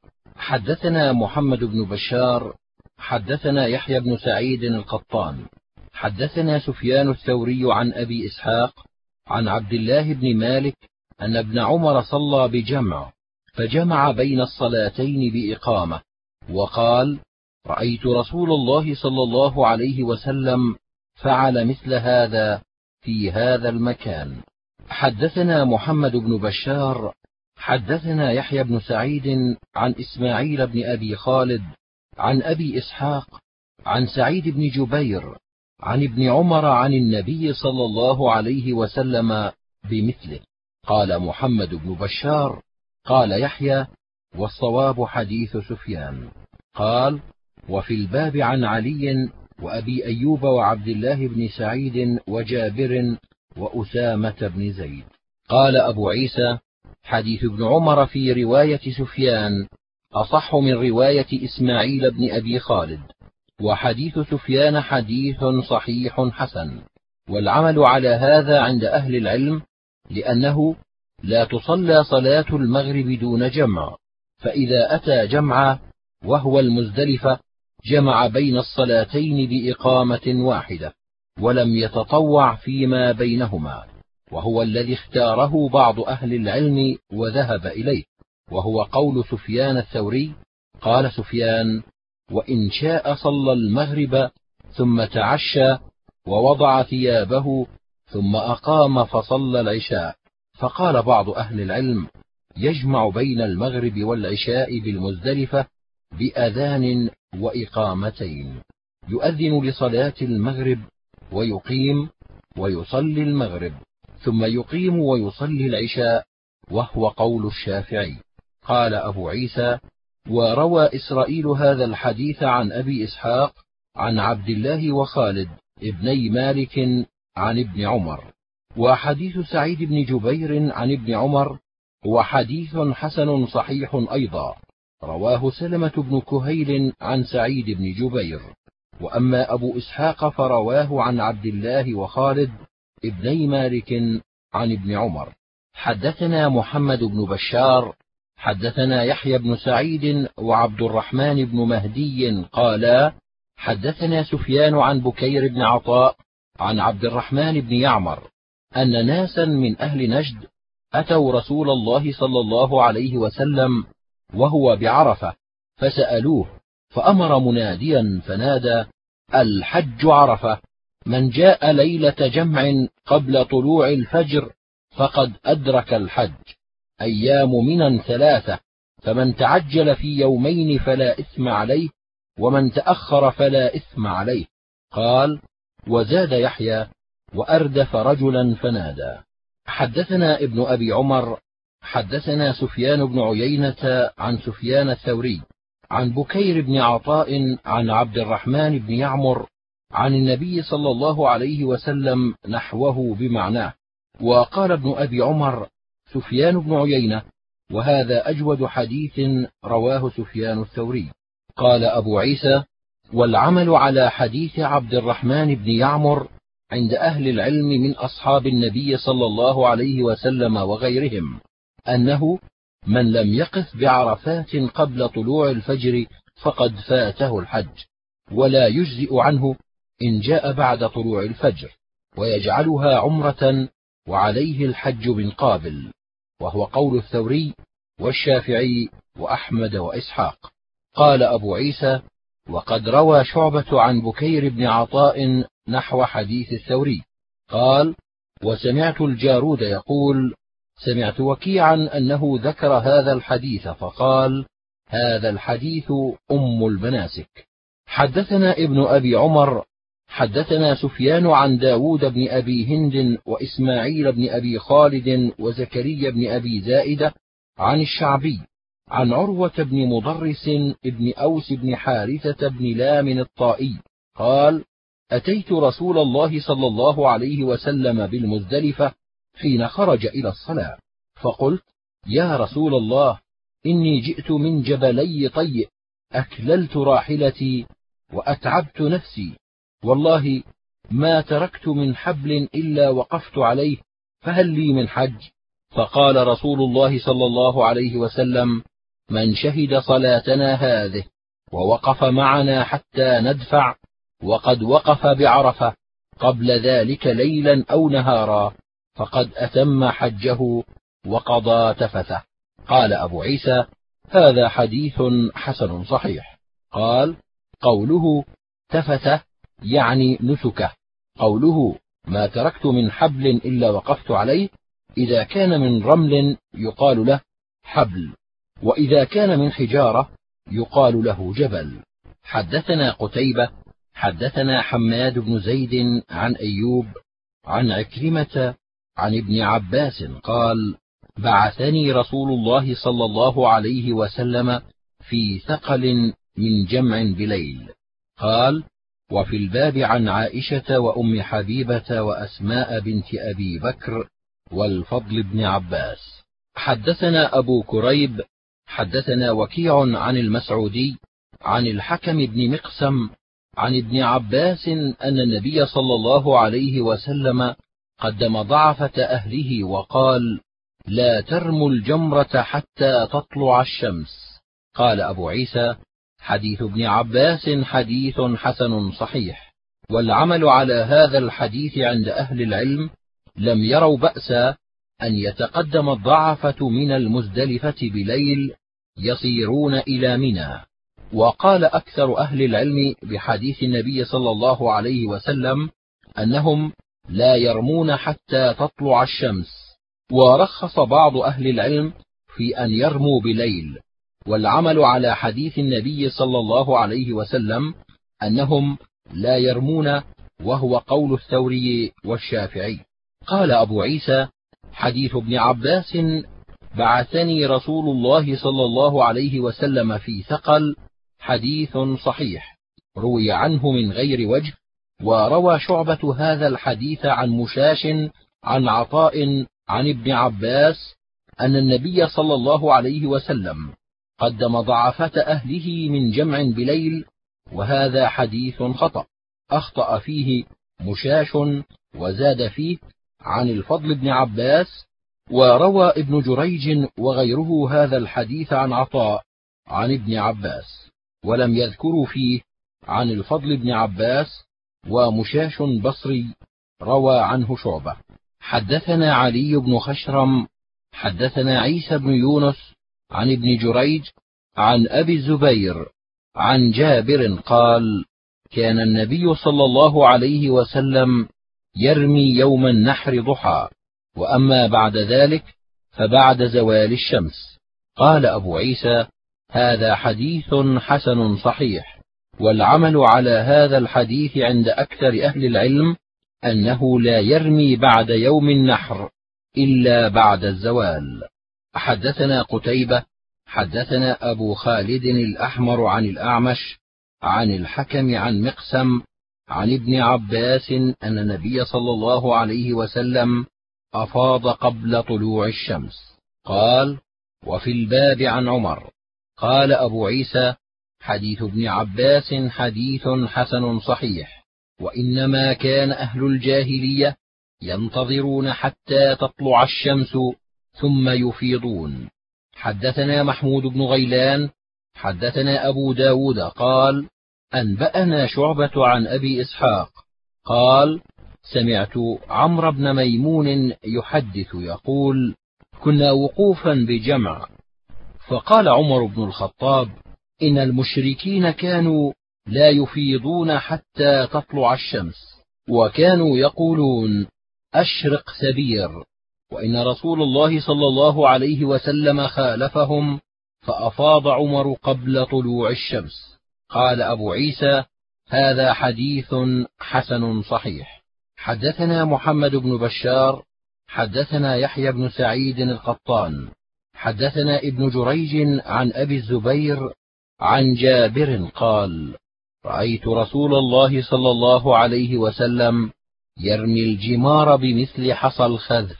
قال وفي الباب عن سليمان بن عمرو بن الأحوص عن أمه وهي أم جندب الأزدية وابن عباس والفضل بن عباس وعبد الرحمن بن عثمان التميمي وعبد الرحمن بن معاذ. قال أبو عيسى هذا حديث حسن صحيح. وهو الذي اختاره أهل العلم أن تكون الجمار التي يرمى بها مثل حصى الخذف حدثنا أحمد بن عبدة الضبي البصري حدثنا زياد بن عبد الله عن الحجاج عن الحكم عن مقسم عن ابن عباس قال كان رسول الله صلى الله عليه وسلم يرمي الجمار إذا زالت الشمس. قال أبو عيسى هذا حديث حسن. حدثنا أحمد بن منيع حدثنا يحيى بن زكريا بن أبي زائدة أخبرنا الحجاج عن الحكم عن مقسم عن ابن عباس أن النبي صلى الله عليه وسلم رمى الجمرة يوم النحر راكبا. قال وفي الباب عن جابر وقدامة بن عبد الله وأم سليمان بن عمرو بن الأحوص. قال أبو عيسى حديث ابن عباس حديث حسن. والعمل على هذا عند بعض أهل العلم واختار بعضهم أن يمشي إلى الجمار. وقد روي عن ابن عمر عن النبي صلى الله عليه وسلم أنه كان يمشي إلى الجمار. ووجه هذا الحديث عندنا أنه ركب في بعض الأيام ليقتدى به في فعله. وكلا الحديثين مستعمل عند أهل العلم. حدثنا يوسف بن عيسى حدثنا ابن نمير عن عبيد الله عن نافع عن ابن عمر أن النبي صلى الله عليه وسلم كان إذا رمى الجمار مشى إليها ذاهبا وراجعا. قال أبو عيسى هذا حديث حسن صحيح والعمل على هذا عند أكثر أهل العلم وقال بعضهم يركب يوم النحر ويمشي في الأيام التي بعد يوم النحر. قال أبو عيسى وكأن من قال هذا إنما أراد اتباع النبي صلى الله عليه وسلم في فعله لأنه إنما روي عن النبي صلى الله عليه وسلم أنه ركب يوم النحر حيث ذهب يرمي الجمار ولا يرمي يوم النحر إلا جمرة العقبة. حدثنا يوسف بن عيسى حدثنا وكيع حدثنا المسعودي عن جامع بن شداد أبي صخرة عن عبد الرحمن بن يزيد قال لما أتى عبد الله جمرة العقبة استبطن الوادي واستقبل القبلة وجعل يرمي الجمرة على حاجبه الأيمن ثم رمى بسبع حصيات يكبر مع كل حصى ثم قال والله الذي لا إله إلا هو. منها هنا رمى الذي أنزلت عليه سورة البقرة. حدثنا هناد حدثنا وكيع عن المسعودي. بهذا الإسناد نحوه. قال وفي الباب عن الفضل بن عباس وابن عباس وابن عمر وجابر. قال أبو عيسى حديث ابن مسعود حديث حسن صحيح. والعمل على هذا عند أهل العلم يختارون أن يرمي الرجل من بطن الوادي بسبع حصيات يكبر مع كل حصى. وقد رخص بعض أهل العلم إن لم يمكنه أن يرمي من بطن الوادي رمى من حيث قدر عليه وإن لم يكن في بطن الوادي. حدثنا نصر بن علي الجهضمي وعلي بن خشرم قالا حدثنا عيسى بن يونس عن عبيد الله بن أبي زياد عن القاسم بن محمد عن عائشة عن النبي صلى الله عليه وسلم قال إنما جعل رمي الجمار والسعي بين الصفا والمروة لإقامة ذكر الله. قال أبو عيسى وهذا حديث حسن صحيح. حدثنا أحمد بن منيع حدثنا مروان بن معاوية عن أيمن بن نابل عن قدامة بن عبد الله قال رأيت النبي صلى الله عليه وسلم يرمي الجمار على ناقة ليس ضرب ولا طرد ولا إليك إليك. قال وفي الباب عن عبد الله بن حنظلة. قال أبو عيسى حديث قدامة بن عبد الله حديث حسن صحيح وإنما يعرف هذا الحديث من هذا الوجه وهو حديث أيمن بن نابل وهو ثقة عند أهل الحديث. حدثنا قتيبة حدثنا مالك بن أنس عن أبي الزبير عن جابر قال نحرنا مع النبي صلى الله عليه وسلم عام الحديبية البقرة عن سبعة والبدنة عن سبعة. قال وفي الباب عن ابن عمر وأبي هريرة وعائشة وابن عباس. قال أبو عيسى حديث جابر حديث حسن صحيح والعمل على هذا عند أهل العلم من أصحاب النبي صلى الله عليه وسلم وغيرهم.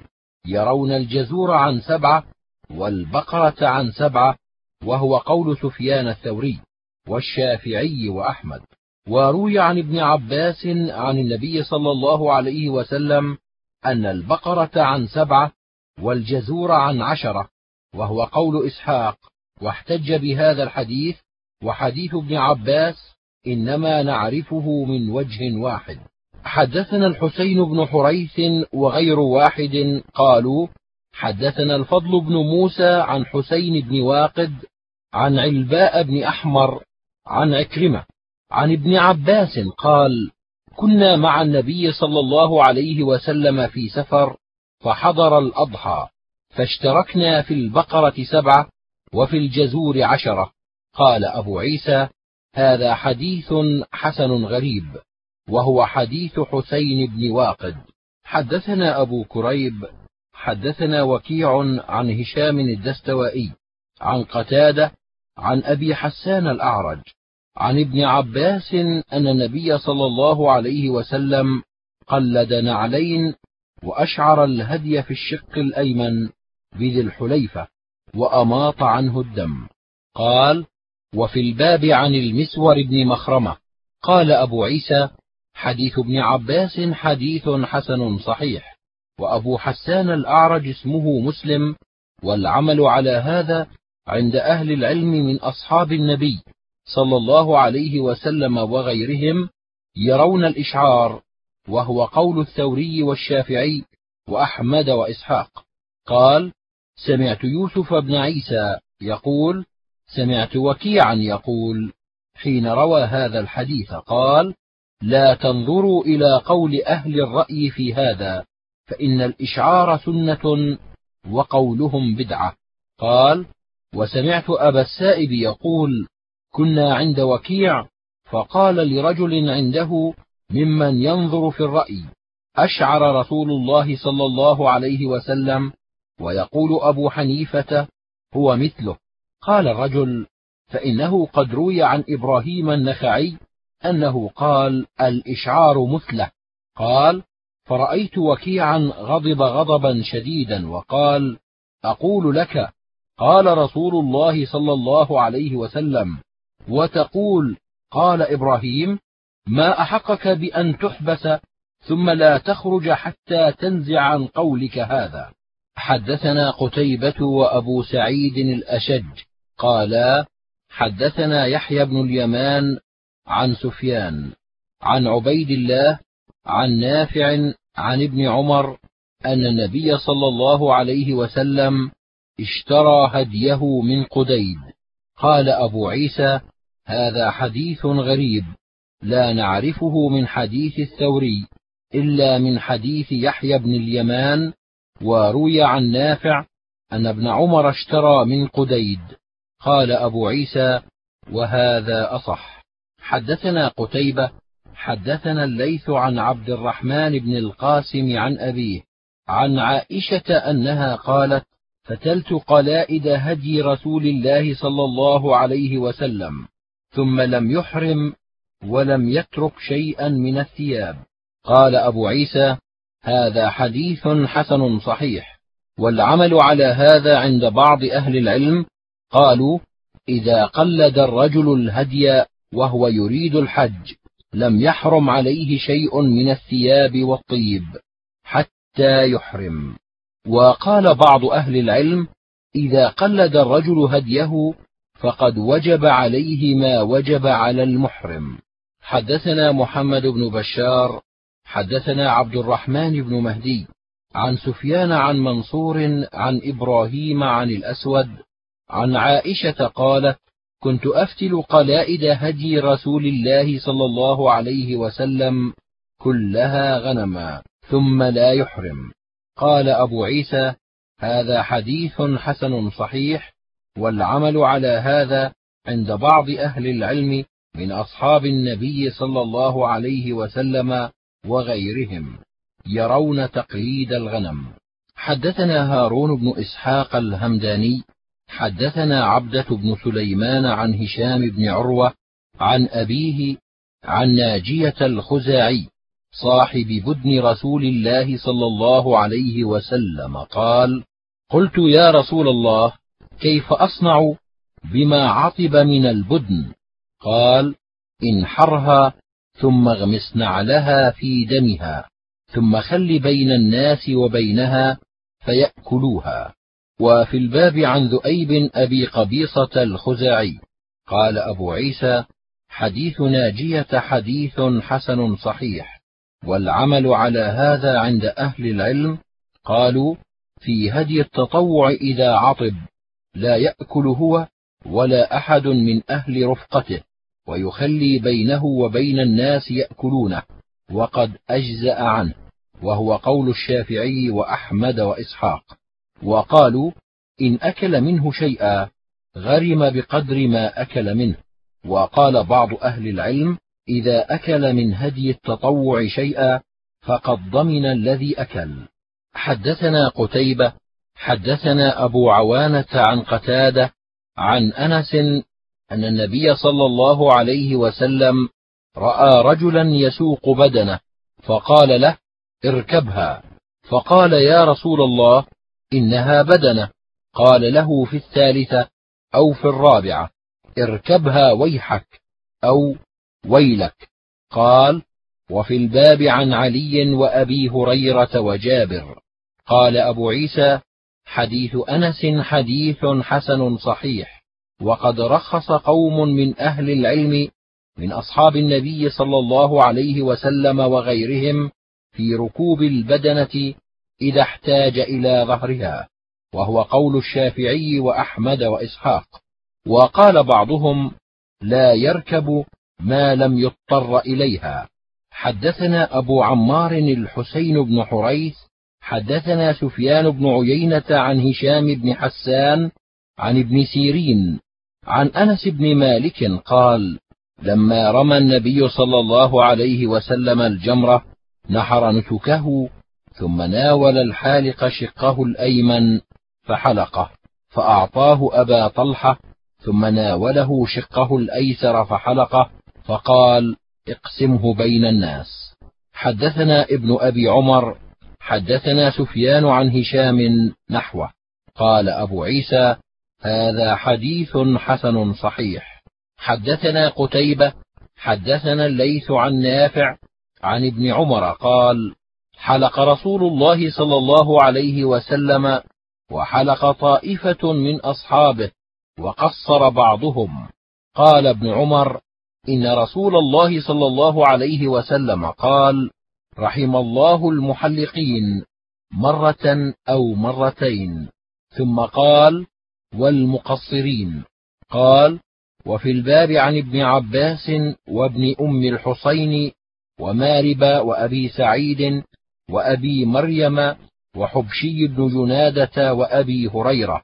قال أبو عيسى هذا حديث حسن صحيح والعمل على هذا عند أهل العلم يختارون أن يحلق رأسه وإن قصر يرون أن ذلك يجزئ عنه وهو قول سفيان الثوري والشافعي وأحمد وإسحاق. حدثنا محمد بن موسى الجرشي البصري حدثنا أبو داود الطيالسي حدثنا همام عن قتادة عن خلاس بن عمرو عن علي قال نهى رسول الله صلى الله عليه وسلم أن تحلق المرأة رأسها. حدثنا محمد بن بشار حدثنا أبو داود عن همام عن خلاس نحوه ولم يذكر فيه عن علي. قال أبو عيسى حديث علي فيه اضطراب. وروي هذا الحديث عن حماد بن سلمة عن قتادة عن عائشة أن النبي صلى الله عليه وسلم نهى أن تحلق المرأة رأسها. والعمل على هذا عند أهل العلم لا يرون على المرأة حلقا ويرون أن عليها التقصير. حدثنا سعيد بن عبد الرحمن المخزومي وابن أبي عمر قالا حدثنا سفيان بن عيينة عن الزهري عن عيسى بن طلحة عن عبد الله بن عمرو أن رجلا سأل رسول الله صلى الله عليه وسلم فقال حلقت قبل أن أذبح. فقال إذبح ولا حرج. وسأله آخر فقال نحرت قبل أن أرمي. قال إرمي ولا حرج. قال وفي الباب عن علي وجابر وابن عباس وابن عمر وأسامة بن شريك. قال أبو عيسى حديث عبد الله بن عمرو حديث حسن صحيح والعمل على هذا عند أكثر أهل العلم وهو قول أحمد وإسحاق. وقال بعض أهل العلم إذا قدم نسكا قبل نسك فعليه دم. حدثنا أحمد بن منيع حدثنا هشيم. أخبرنا منصور يعني ابن زاذان عن عبد الرحمن بن القاسم عن أبيه عن عائشة قالت طيبت رسول الله صلى الله عليه وسلم قبل أن يحرم ويوم النحر قبل أن يطوف بالبيت. بطيب فيه مسك. وفي الباب عن ابن عباس قال أبو عيسى حديث عائشة حديث حسن صحيح والعمل على هذا عند أكثر أهل العلم من أصحاب النبي صلى الله عليه وسلم وغيرهم يرون أن المحرم إذا رمى جمرة العقبة يوم النحر وذبح وحلق أو قصر فقد حل له كل شيء حرم عليه إلا النساء وهو قول الشافعي وأحمد وإسحاق. وقد روي عن عمر بن الخطاب أنه قال حل له كل شيء إلا النساء والطيب. وقد ذهب بعض أهل العلم إلى هذا من أصحاب النبي صلى الله عليه وسلم وغيرهم وهو قول أهل الكوفة. حدثنا محمد بن بشار حدثنا يحيى بن سعيد عن ابن جريج عن عطاء عن ابن عباس عن الفضل بن عباس قال أردفني رسول الله صلى الله عليه وسلم من جمع إلى منى فلم يزل يلبي حتى رمى الجمرة وفي الباب عن علي وابن مسعود وابن عباس. قال أبو عيسى حديث الفضل حديث حسن صحيح. والعمل على هذا عند أهل العلم من أصحاب النبي صلى الله عليه وسلم وغيرهم أن الحاج لا يقطع التلبية حتى يرمي الجمرة وهو قول الشافعي وأحمد وإسحاق. حدثنا هناد حدثنا هشيم عن ابن أبي ليلى عن عطاء عن ابن عباس يرفع الحديث أنه كان يمسك عن التلبية في العمرة إذا استلم الحجر. قال وفي الباب عن عبد الله بن عمرو. قال أبو عيسى حديث ابن عباس حسن صحيح والعمل عليه عند أكثر أهل العلم قالوا لا يقطع المعتمر التلبية حتى يستلم الحجر. وقال بعضهم إذا انتهى إلى بيوت مكة قطع التلبية. والعمل على حديث النبي صلى الله عليه وسلم وبه يقول سفيان والشافعي وأحمد وإسحاق حدثنا محمد بن بشار حدثنا عبد الرحمن بن مهدي حدثنا سفيان عن أبي الزبير عن ابن عباس وعائشة أن النبي صلى الله عليه وسلم أخر طواف الزيارة إلى الليل. قال أبو عيسى هذا حديث حسن صحيح.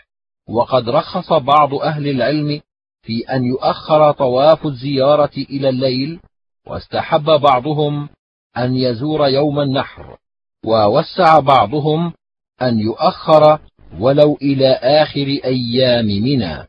حدثنا إسحاق بن منصور أخبرنا عبد الرزاق أخبرنا عبيد الله بن عمر عن نافع عن ابن عمر قال كان النبي صلى الله عليه وسلم وأبو بكر وعمر وعثمان ينزلون الأبطح. قال وفي الباب عن عائشة وأبي رافع وابن عباس. قال أبو عيسى حديث ابن عمر حديث صحيح حسن غريب إنما نعرفه من حديث عبد الرزاق عن عبيد الله بن عمر. وقد استحب بعض أهل العلم نزول الأبطح من غير أن يروا ذلك واجبا إلا من أحب ذلك. قال الشافعي ونزول الأبطح ليس من النسك في شيء إنما هو منزل نزله النبي صلى الله عليه وسلم.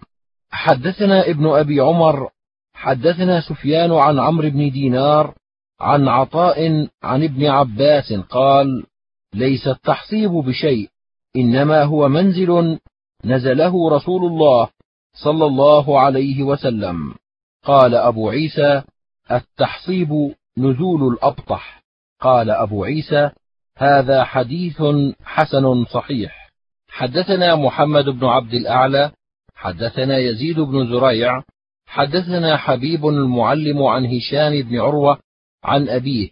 عن عائشة قالت إنما نزل رسول الله صلى الله عليه وسلم الأبطح لأنه كان أسمح لخروجه. قال أبو عيسى هذا حديث حسن صحيح. حدثنا ابن أبي عمر حدثنا سفيان عن هشام بن عروة نحوه. حدثنا محمد بن طريف الكوفي حدثنا أبو معاوية عن محمد بن سوقة عن محمد بن المنكدر عن جابر بن عبد الله قال رفعت امرأة صبيا لها إلى رسول الله صلى الله عليه وسلم فقالت يا رسول الله ألهذا حج؟ قال نعم ولك أجر. قال وفي الباب عن ابن عباس. حديث جابر حديث غريب. حدثنا قتيبة حدثنا حاتم بن إسماعيل عن محمد بن يوسف عن السائب بن يزيد قال حج بي أبي مع رسول الله صلى الله عليه وسلم في حجة الوداع وأنا ابن سبع سنين. قال أبو عيسى هذا حديث حسن صحيح. حدثنا قتيبة حدثنا قزعة بن سويد الباهلي عن محمد بن المنكدر عن جابر بن عبد الله عن النبي صلى الله عليه وسلم نحوه يعني حديث محمد بن طريف. قال أبو عيسى وقد روي عن محمد بن المنكدر عن النبي صلى الله عليه وسلم مرسلا.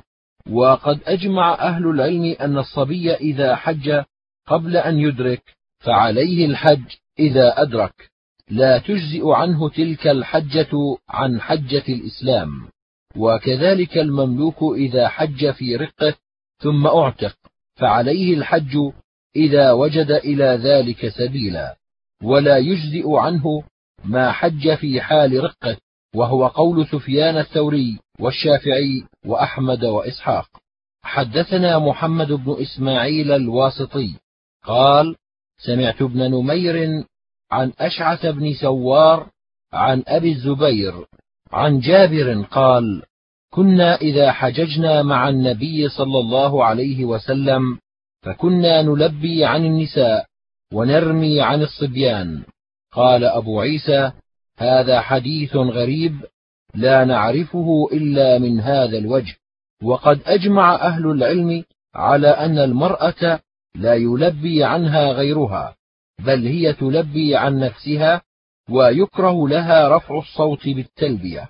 حدثنا أحمد بن منيع حدثنا روح بن عبادة حدثنا ابن جريج أخبرني ابن شهاب قال حدثني سليمان بن يسار عن عبد الله بن عباس عن الفضل بن عباس أن امرأة من خثعم قالت يا رسول الله إن أبي أدركته فريضة الله في الحج وهو شيخ كبير لا يستطيع أن يستوي على ظهر البعير قال حجي عنه قال وفي الباب عن علي وبريدة وحسين بن عوف وأبي رزين العقيلي وسودة بنت زمعة وابن عباس.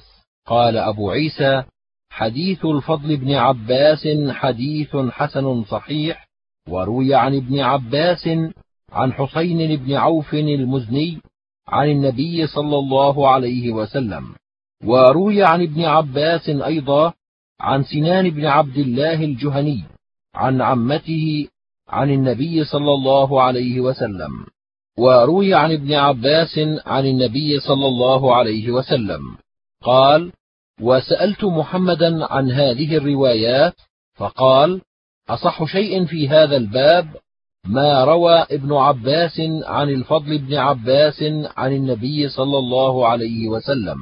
قال محمد ويحتمل أن يكون ابن عباس سمعه من الفضل وغيره عن النبي صلى الله عليه وسلم.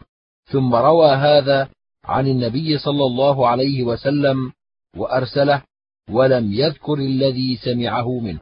قال أبو عيسى وقد صح عن النبي صلى الله عليه وسلم في هذا الباب غير حديث. والعمل على هذا عند أهل العلم من أصحاب النبي صلى الله عليه وسلم وغيرهم. وبه يقول الثوري وابن المبارك والشافعي وأحمد وإسحاق يرون أن يحج عن الميت. وقال مالك إذا أوصى أن يحج عنه حج عنه. وقد رخص بعضهم أن يحج عن الحي إذا كان كبيرا أو بحال لا يقدر أن يحج. وهو قول ابن المبارك والشافعي حدثنا محمد بن عبد الأعلى حدثنا عبد الرزاق عن سفيان الثوري عن عبد الله بن عطاء قال وحدثنا علي بن حجر حدثنا علي بن مسهر عن عبد الله بن عطاء عن عبد الله بن بريدة عن أبيه قال جاءت امرأة إلى النبي صلى الله عليه وسلم فقالت إن أمي ماتت ولم تحج أفأحج عنها؟ قال نعم. حجي عنها. قال وهذا حديث صحيح. حدثنا يوسف بن عيسى حدثنا وكيع عن شعبة عن النعمان بن سالم عن عمرو بن أوس عن أبي رزين العقيلي أنه أتى النبي صلى الله عليه وسلم فقال يا رسول الله إن أبي شيخ كبير لا يستطيع الحج ولا العمرة ولا الضعن. قال حج عن أبيك واعتمر. قال أبو عيسى هذا حديث حسن صحيح وإنما ذكرت العمرة عن النبي صلى الله عليه وسلم في هذا الحديث أن يعتمر الرجل عن غيره. وأبو رزين العقيلي اسمه لقيط بن عامر. حدثنا محمد بن عبد الأعلى الصنعاني حدثنا عمرو بن علي عن الحجاج عن محمد بن المنكدر عن جابر أن النبي صلى الله عليه وسلم سئل عن العمرة أواجبة هي؟ قال: لا، وأن تعتمروا هو أفضل. قال أبو عيسى: هذا حديث حسن صحيح وهو قول بعض أهل العلم قالوا العمرة ليست بواجبة وكان يقال هما حجان الحج الأكبر يوم النحر والحج الأصغر العمرة. وقال الشافعي العمرة سنة لا نعلم أحدا رخص في تركها وليس فيها شيء ثابت بأنها تطوع. وقد روي عن النبي صلى الله عليه وسلم بإسناد وهو ضعيف لا تقوم بمثله الحجة. وقد بلغنا عن ابن عباس أنه كان يوجبها. قال أبو عيسى كله كلام الشافعي. حدثنا أحمد بن عبدة الضبي حدثنا زياد بن عبد الله عن يزيد بن أبي زياد عن مجاهد عن ابن عباس عن النبي صلى الله عليه وسلم قال دخلت العمرة في الحج إلى يوم القيامة قال وفي الباب عن سراقة بن جعشم وجابر بن عبد الله. قال أبو عيسى حديث ابن عباس حديث حسن. ومعنى هذا الحديث أن لا بأس بالعمرة في أشهر الحج. وهكذا فسره الشافعي وأحمد وإسحاق. ومعنى هذا الحديث أن أهل الجاهلية كانوا لا يعتمرون في أشهر الحج. فلما جاء الإسلام رخص النبي صلى الله عليه وسلم في ذلك فقال دخلت العمرة في الحج إلى يوم القيامة. يعني لا بأس بالعمرة في أشهر الحج وأشهر الحج شوال وذو القعدة وعشر من ذي الحجة. لا ينبغي للرجل أن يهل بالحج إلا في أشهر الحج وأشهر الحرم. رجب وذو القعدة وذو الحجة والمحرم. هكذا قال غير واحد من أهل العلم من أصحاب النبي صلى الله عليه وسلم وغيرهم. حدثنا أبو كريب حدثنا وكيع عن سفيان عن سمي عن أبي صالح عن أبي هريرة قال قال رسول الله صلى الله عليه وسلم العمرة إلى العمرة تكفر ما بينهما. والحج المبرور ليس له جزاء إلا الجنة. قال أبو عيسى هذا حديث حسن صحيح. حدثنا يحيى بن موسى وابن أبي عمر قالا حدثنا سفيان بن عيينة عن عمرو بن دينار عن عمرو بن أوس عن عبد الرحمن بن أبي بكر أن النبي صلى الله عليه وسلم أمر عبد الرحمن بن أبي بكر أن يعمر عائشة من التنعيم. قال أبو عيسى هذا حديث حسن صحيح. حدثنا محمد بن بشار حدثنا يحيى بن سعيد عن ابن جريج عن مزاحم بن أبي مزاحم عن عبد العزيز بن عبد الله عن محرش الكعبي أن رسول الله صلى الله عليه وسلم خرج من الجعرانة ليلا معتمرا فدخل مكة ليلا فقضى عمرته ثم خرج عن ليلته فأصبح بالجعرانة كبائت فلما زالت الشمس من الغد خرج من بطن سرف حتى جاء مع الطريق طريق جمع ببطن سرف فمن أجل ذلك خفيت عمرته على الناس. قال أبو عيسى هذا حديث غريب ولا نعرف لمحرش الكعبي عن النبي صلى الله عليه وسلم غير هذا الحديث ويقال جاء مع الطريق موصول. حدثنا أبو كريب حدثنا يحيى بن آدم عن أبي بكر بن عياش عن الأعمش عن حبيب بن أبي ثابت عن عروة قال سئل ابن عمر في أي شهر اعتمر رسول الله صلى الله عليه وسلم؟ فقال في رجب. فقالت عائشة ما اعتمر رسول الله صلى الله عليه وسلم إلا وهو معه تعني ابن عمر وما اعتمر في شهر رجب قط. قال أبو عيسى هذا حديث غريب. سمعت محمدا يقول حبيب بن أبي ثابت لم يسمع من عروة بن الزبير. حدثنا أحمد بن منيع حدثنا الحسن بن موسى حدثنا شيبان عن منصور عن مجاهد عن ابن عمر أن النبي صلى الله عليه وسلم اعتمر أربعة إحداهن في رجب. قال أبو عيسى هذا حديث حسن صحيح غريب. حدثنا العباس بن محمد الدوري حدثنا إسحاق بن منصور هو السلولي الكوفي عن إسرائيل عن أبي إسحاق عن البراء أن النبي صلى الله عليه وسلم اعتمر في ذي القعدة. قال أبو عيسى هذا حديث حسن صحيح وفي الباب عن ابن عباس. حدثنا نصر بن علي حدثنا أبو أحمد الزبيري حدثنا إسرائيل عن أبي إسحاق عن الأسود بن يزيد عن ابن أم معقل عن أم معقل عن النبي صلى الله عليه وسلم قال عمرة في رمضان تعدل حجة. وفي الباب عن ابن عباس وجابر وأبي هريرة وأنس ووهب بن خنبش. قال أبو عيسى ويقال هرم بن خنبش. قال بيان وجابر عن الشعبي عن وهب بن خنبش. وقال داود الأودي عن الشعبي عن هرم بن خنبش. ووهب أصح. وحديث أم معقل حديث حسن غريب من هذا الوجه. وقال أحمد وإسحاق قد ثبت عن النبي صلى الله عليه وسلم أن عمرة في رمضان تعدل حجة. قال إسحاق معنى هذا الحديث مثل ما روي عن النبي صلى الله عليه وسلم أنه قال من قرأ قل هو الله أحد فقد قرأ ثلث القرآن. حدثنا إسحاق بن منصور أخبرنا روح بن عبادة حدثنا حجاج الصواف حدثنا يحيى بن أبي كثير عن عكرمة قال حدثني الحجاج بن عمرو قال قال رسول الله صلى الله عليه وسلم من كسر أو عرج فقد حل وعليه حجة أخرى. فذكرت ذلك لأبي هريرة وابن عباس فقالا صدق. حدثنا إسحاق بن منصور أخبرنا محمد بن عبد الله الأنصاري عن الحجاج مثله.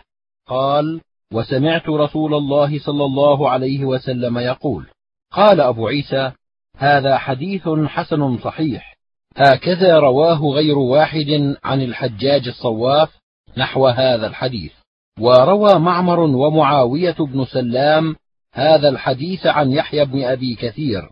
عن عكرمة عن عبد الله بن رافع عن حجاج بن عمرو عن النبي صلى الله عليه وسلم هذا الحديث. وحجاج الصواف لم يذكر في حديثه عبد الله بن رافع. وحجاج ثقة حافظ عند أهل الحديث. وسمعت محمدا يقول رواية معمر ومعاوية بن سلام أصح. حدثنا عبد بن حميد أخبرنا عبد الرزاق أخبرنا معمر عن يحيى بن أبي كثير عن عكرمة عن عبد الله بن رافع عن الحجاج بن عمرو عن النبي صلى الله عليه وسلم نحوه. حدثنا زياد بن أيوب البغدادي حدثنا عباد بن عوام عن هلال بن خباب عن عكرمة عن ابن عباس أن ضباعة بنت الزبير أتت النبي صلى الله عليه وسلم فقالت يا رسول الله إني أريد الحج. أفأشترط؟ قال نعم. قالت كيف أقول؟ قال قولي لبيك اللهم لبيك لبيك محلي من الأرض حيث تحبسني. قال وفي الباب عن جابر وأسماء بنت أبي بكر وعائشة. قال أبو عيسى حديث ابن عباس حديث حسن صحيح والعمل على هذا عند بعض أهل العلم يرون الاشتراط في الحج. ويقولون إن اشترط فعرض له مرض أو عذر فله أن يحل ويخرج من إحرامه وهو قول الشافعي وأحمد وإسحاق. ولم ير بعض أهل العلم الاشتراط في الحج وقالوا إن اشترط فليس له أن يخرج من إحرامه ويرونه كمن لم يشترط. حدثنا أحمد بن منيع حدثنا عبد الله بن المبارك أخبرني معمر عن الزهري عن سالم عن أبيه أنه كان ينكر الاشتراط في الحج ويقول أليس حسبكم سنة نبيكم صلى الله عليه وسلم؟ قال أبو عيسى هذا حديث حسن صحيح. حدثنا قتيبة حدثنا الليث عن عبد الرحمن بن القاسم عن أبيه عن عائشة أنها قالت ذكرت لرسول الله صلى الله عليه وسلم أن صفية بنت حيي حاضت في أيام منى فقال أحابستنا هي؟ قالوا إنها قد أفاضت. فقال رسول الله صلى الله عليه وسلم فلا إذن. قال وفي الباب عن ابن عمر وابن عباس. قال أبو عيسى حديث عائشة حديث حسن صحيح.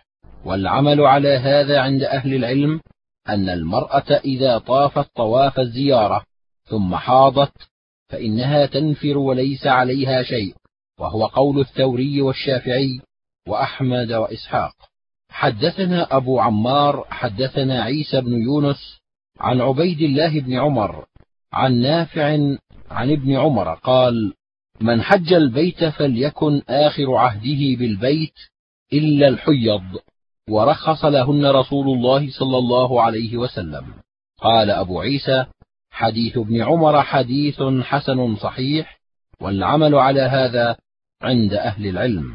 حدثنا علي بن حجر أخبرنا شريك عن جابر وهو ابن يزيد الجعفي عن عبد الرحمن بن الأسود عن أبيه عن عائشة قالت حطت فأمرني رسول الله صلى الله عليه وسلم أن أقضي المناسك كلها إلا الطواف بالبيت. قال أبو عيسى العمل على هذا الحديث عند أهل العلم أن الحائض تقضي المناسك كلها ما خلا الطواف بالبيت. وقد روي هذا الحديث عن عائشة من غير هذا الوجه أيضا. حدثنا زياد بن أيوب حدثنا مروان بن شجاع الجزري عن خصيف عن عكرمة ومجاهد وعطاء عن ابن عباس رفع الحديث إلى رسول الله صلى الله عليه وسلم أن النفساء والحائض تغتسل وتحرم وتقضي المناسك كلها غير أن لا تطوف بالبيت حتى تطهر. قال أبو عيسى هذا حديث حسن غريب من هذا الوجه. حدثنا نصر بن عبد الرحمن الكوفي حدثنا المحاربي عن الحجاج بن أرطات عن عبد الملك بن المغيرة عن عبد الرحمن بن السلماني عن عمرو بن أوس عن الحارث بن عبد الله بن أوس. قال سمعت النبي صلى الله عليه وسلم يقول من حج هذا البيت أو اعتمر فليكن آخر عهده بالبيت فقال له عمر خررت من يديك سمعت هذا من رسول الله صلى الله عليه وسلم ولم تخبرنا به قال وفي الباب عن ابن عباس. قال أبو عيسى حديث الحارث بن عبد الله بن أوس حديث غريب وهكذا روى غير واحد عن الحجاج بن أرطاة مثل هذا وقد خولف الحجاج في بعض هذا الإسناد. حدثنا ابن عمر حدثنا أبو معاوية عن الحجاج عن أبي الزبير عن جابر أن رسول الله صلى الله عليه وسلم قرن الحج والعمرة فطاف لهما طوافا واحدا. قال وفي الباب عن ابن عمر وابن عباس. قال أبو عيسى حديث جابر حديث حسن والعمل على هذا عند بعض أهل العلم من أصحاب النبي صلى الله عليه وسلم وغيرهم. قالوا القارن يطوف طوافا واحدا وهو قول الشافعي وأحمد وإسحاق. وقال بعض أهل العلم من أصحاب النبي صلى الله عليه وسلم وغيرهم يطوف طوافين ويسعى سعيين وهو قول الثوري وأهل الكوفة.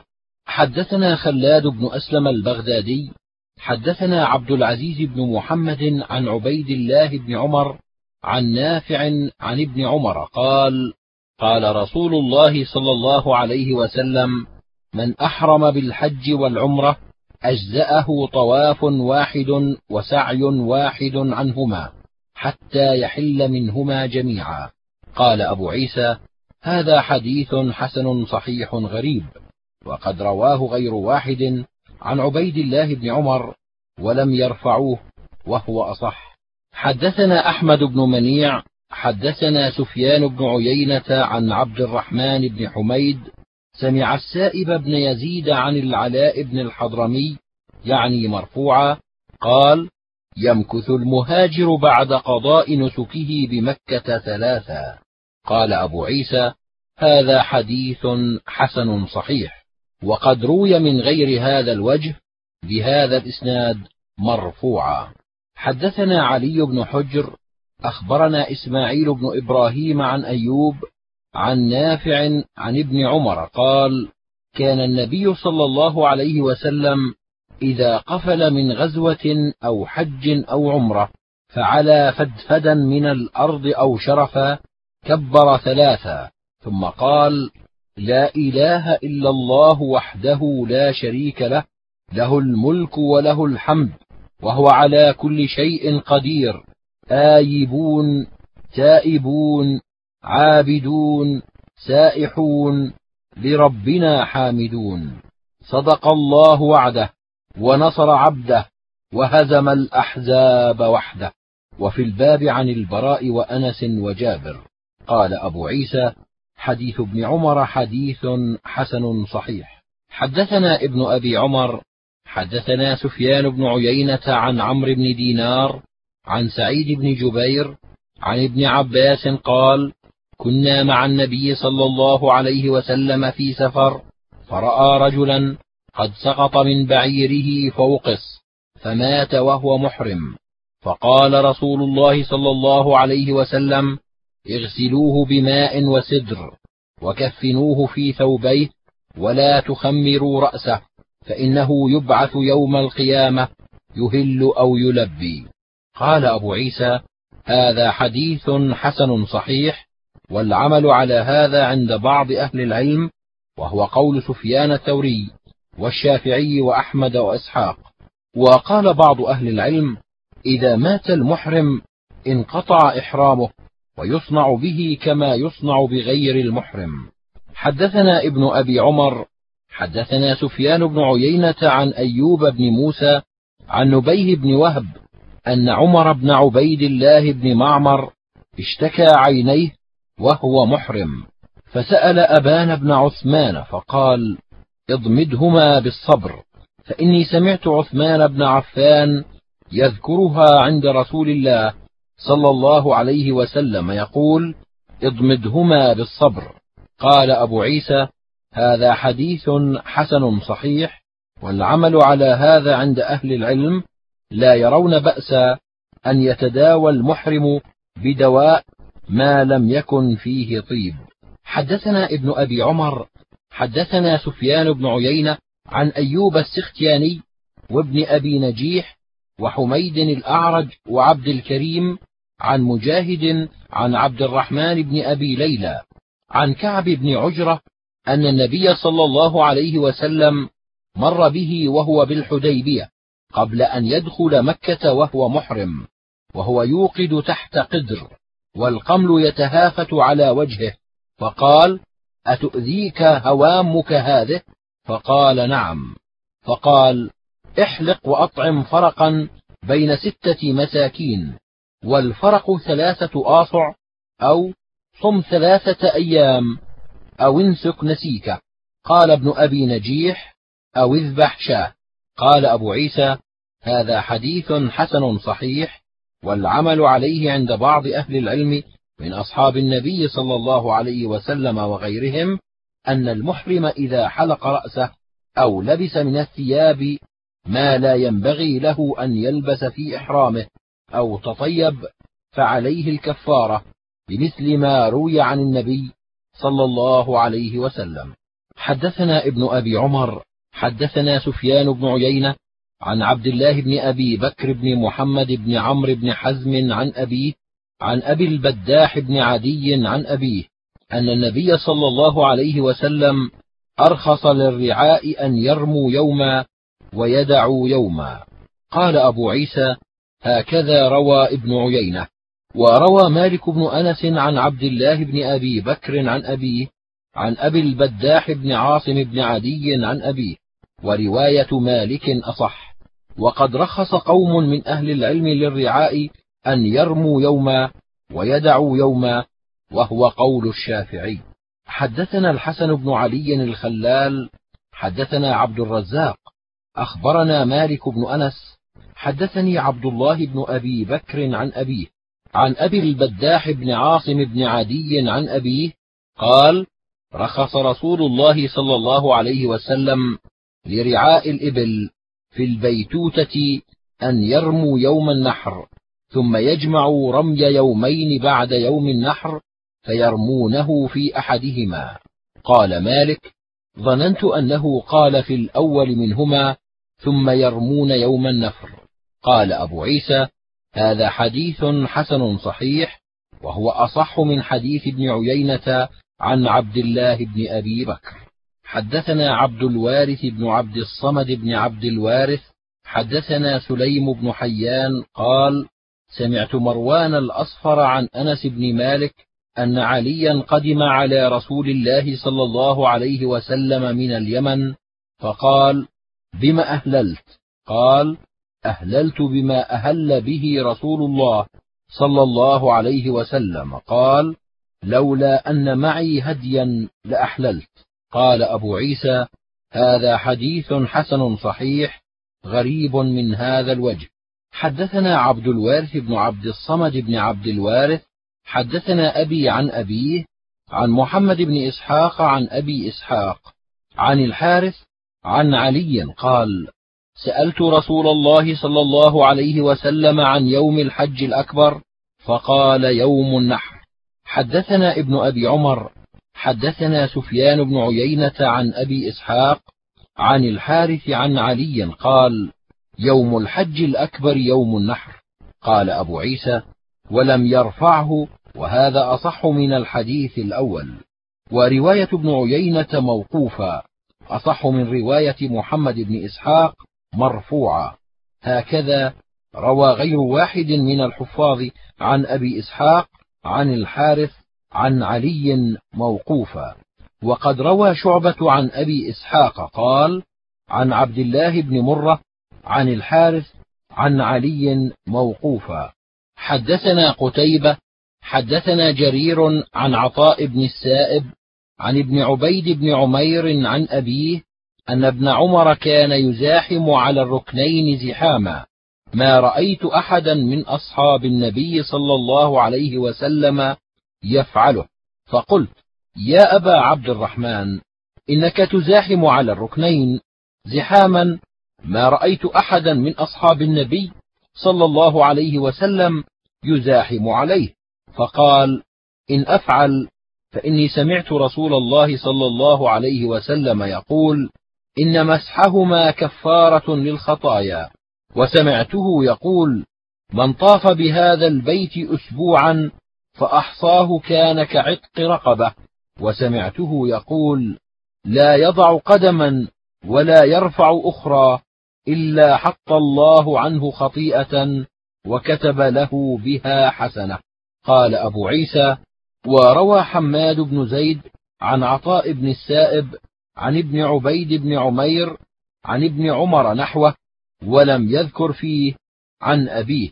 قال أبو عيسى هذا حديث حسن. حدثنا قتيبة حدثنا جرير عن عطاء بن السائب عن طاووس عن ابن عباس أن النبي صلى الله عليه وسلم قال الطواف حول البيت مثل الصلاة إلا أنكم تتكلمون فيه فمن تكلم فيه فلا يتكلمن إلا بخير. قال أبو عيسى وقد روي هذا الحديث عن ابن طاووس وغيره عن طاووس عن ابن عباس موقوفا ولا نعرفه مرفوعا إلا من حديث عطاء بن السائب. والعمل على هذا عند أكثر أهل العلم يستحبون أن لا يتكلم الرجل في الطواف إلا لحاجة أو بذكر الله تعالى أو من العلم.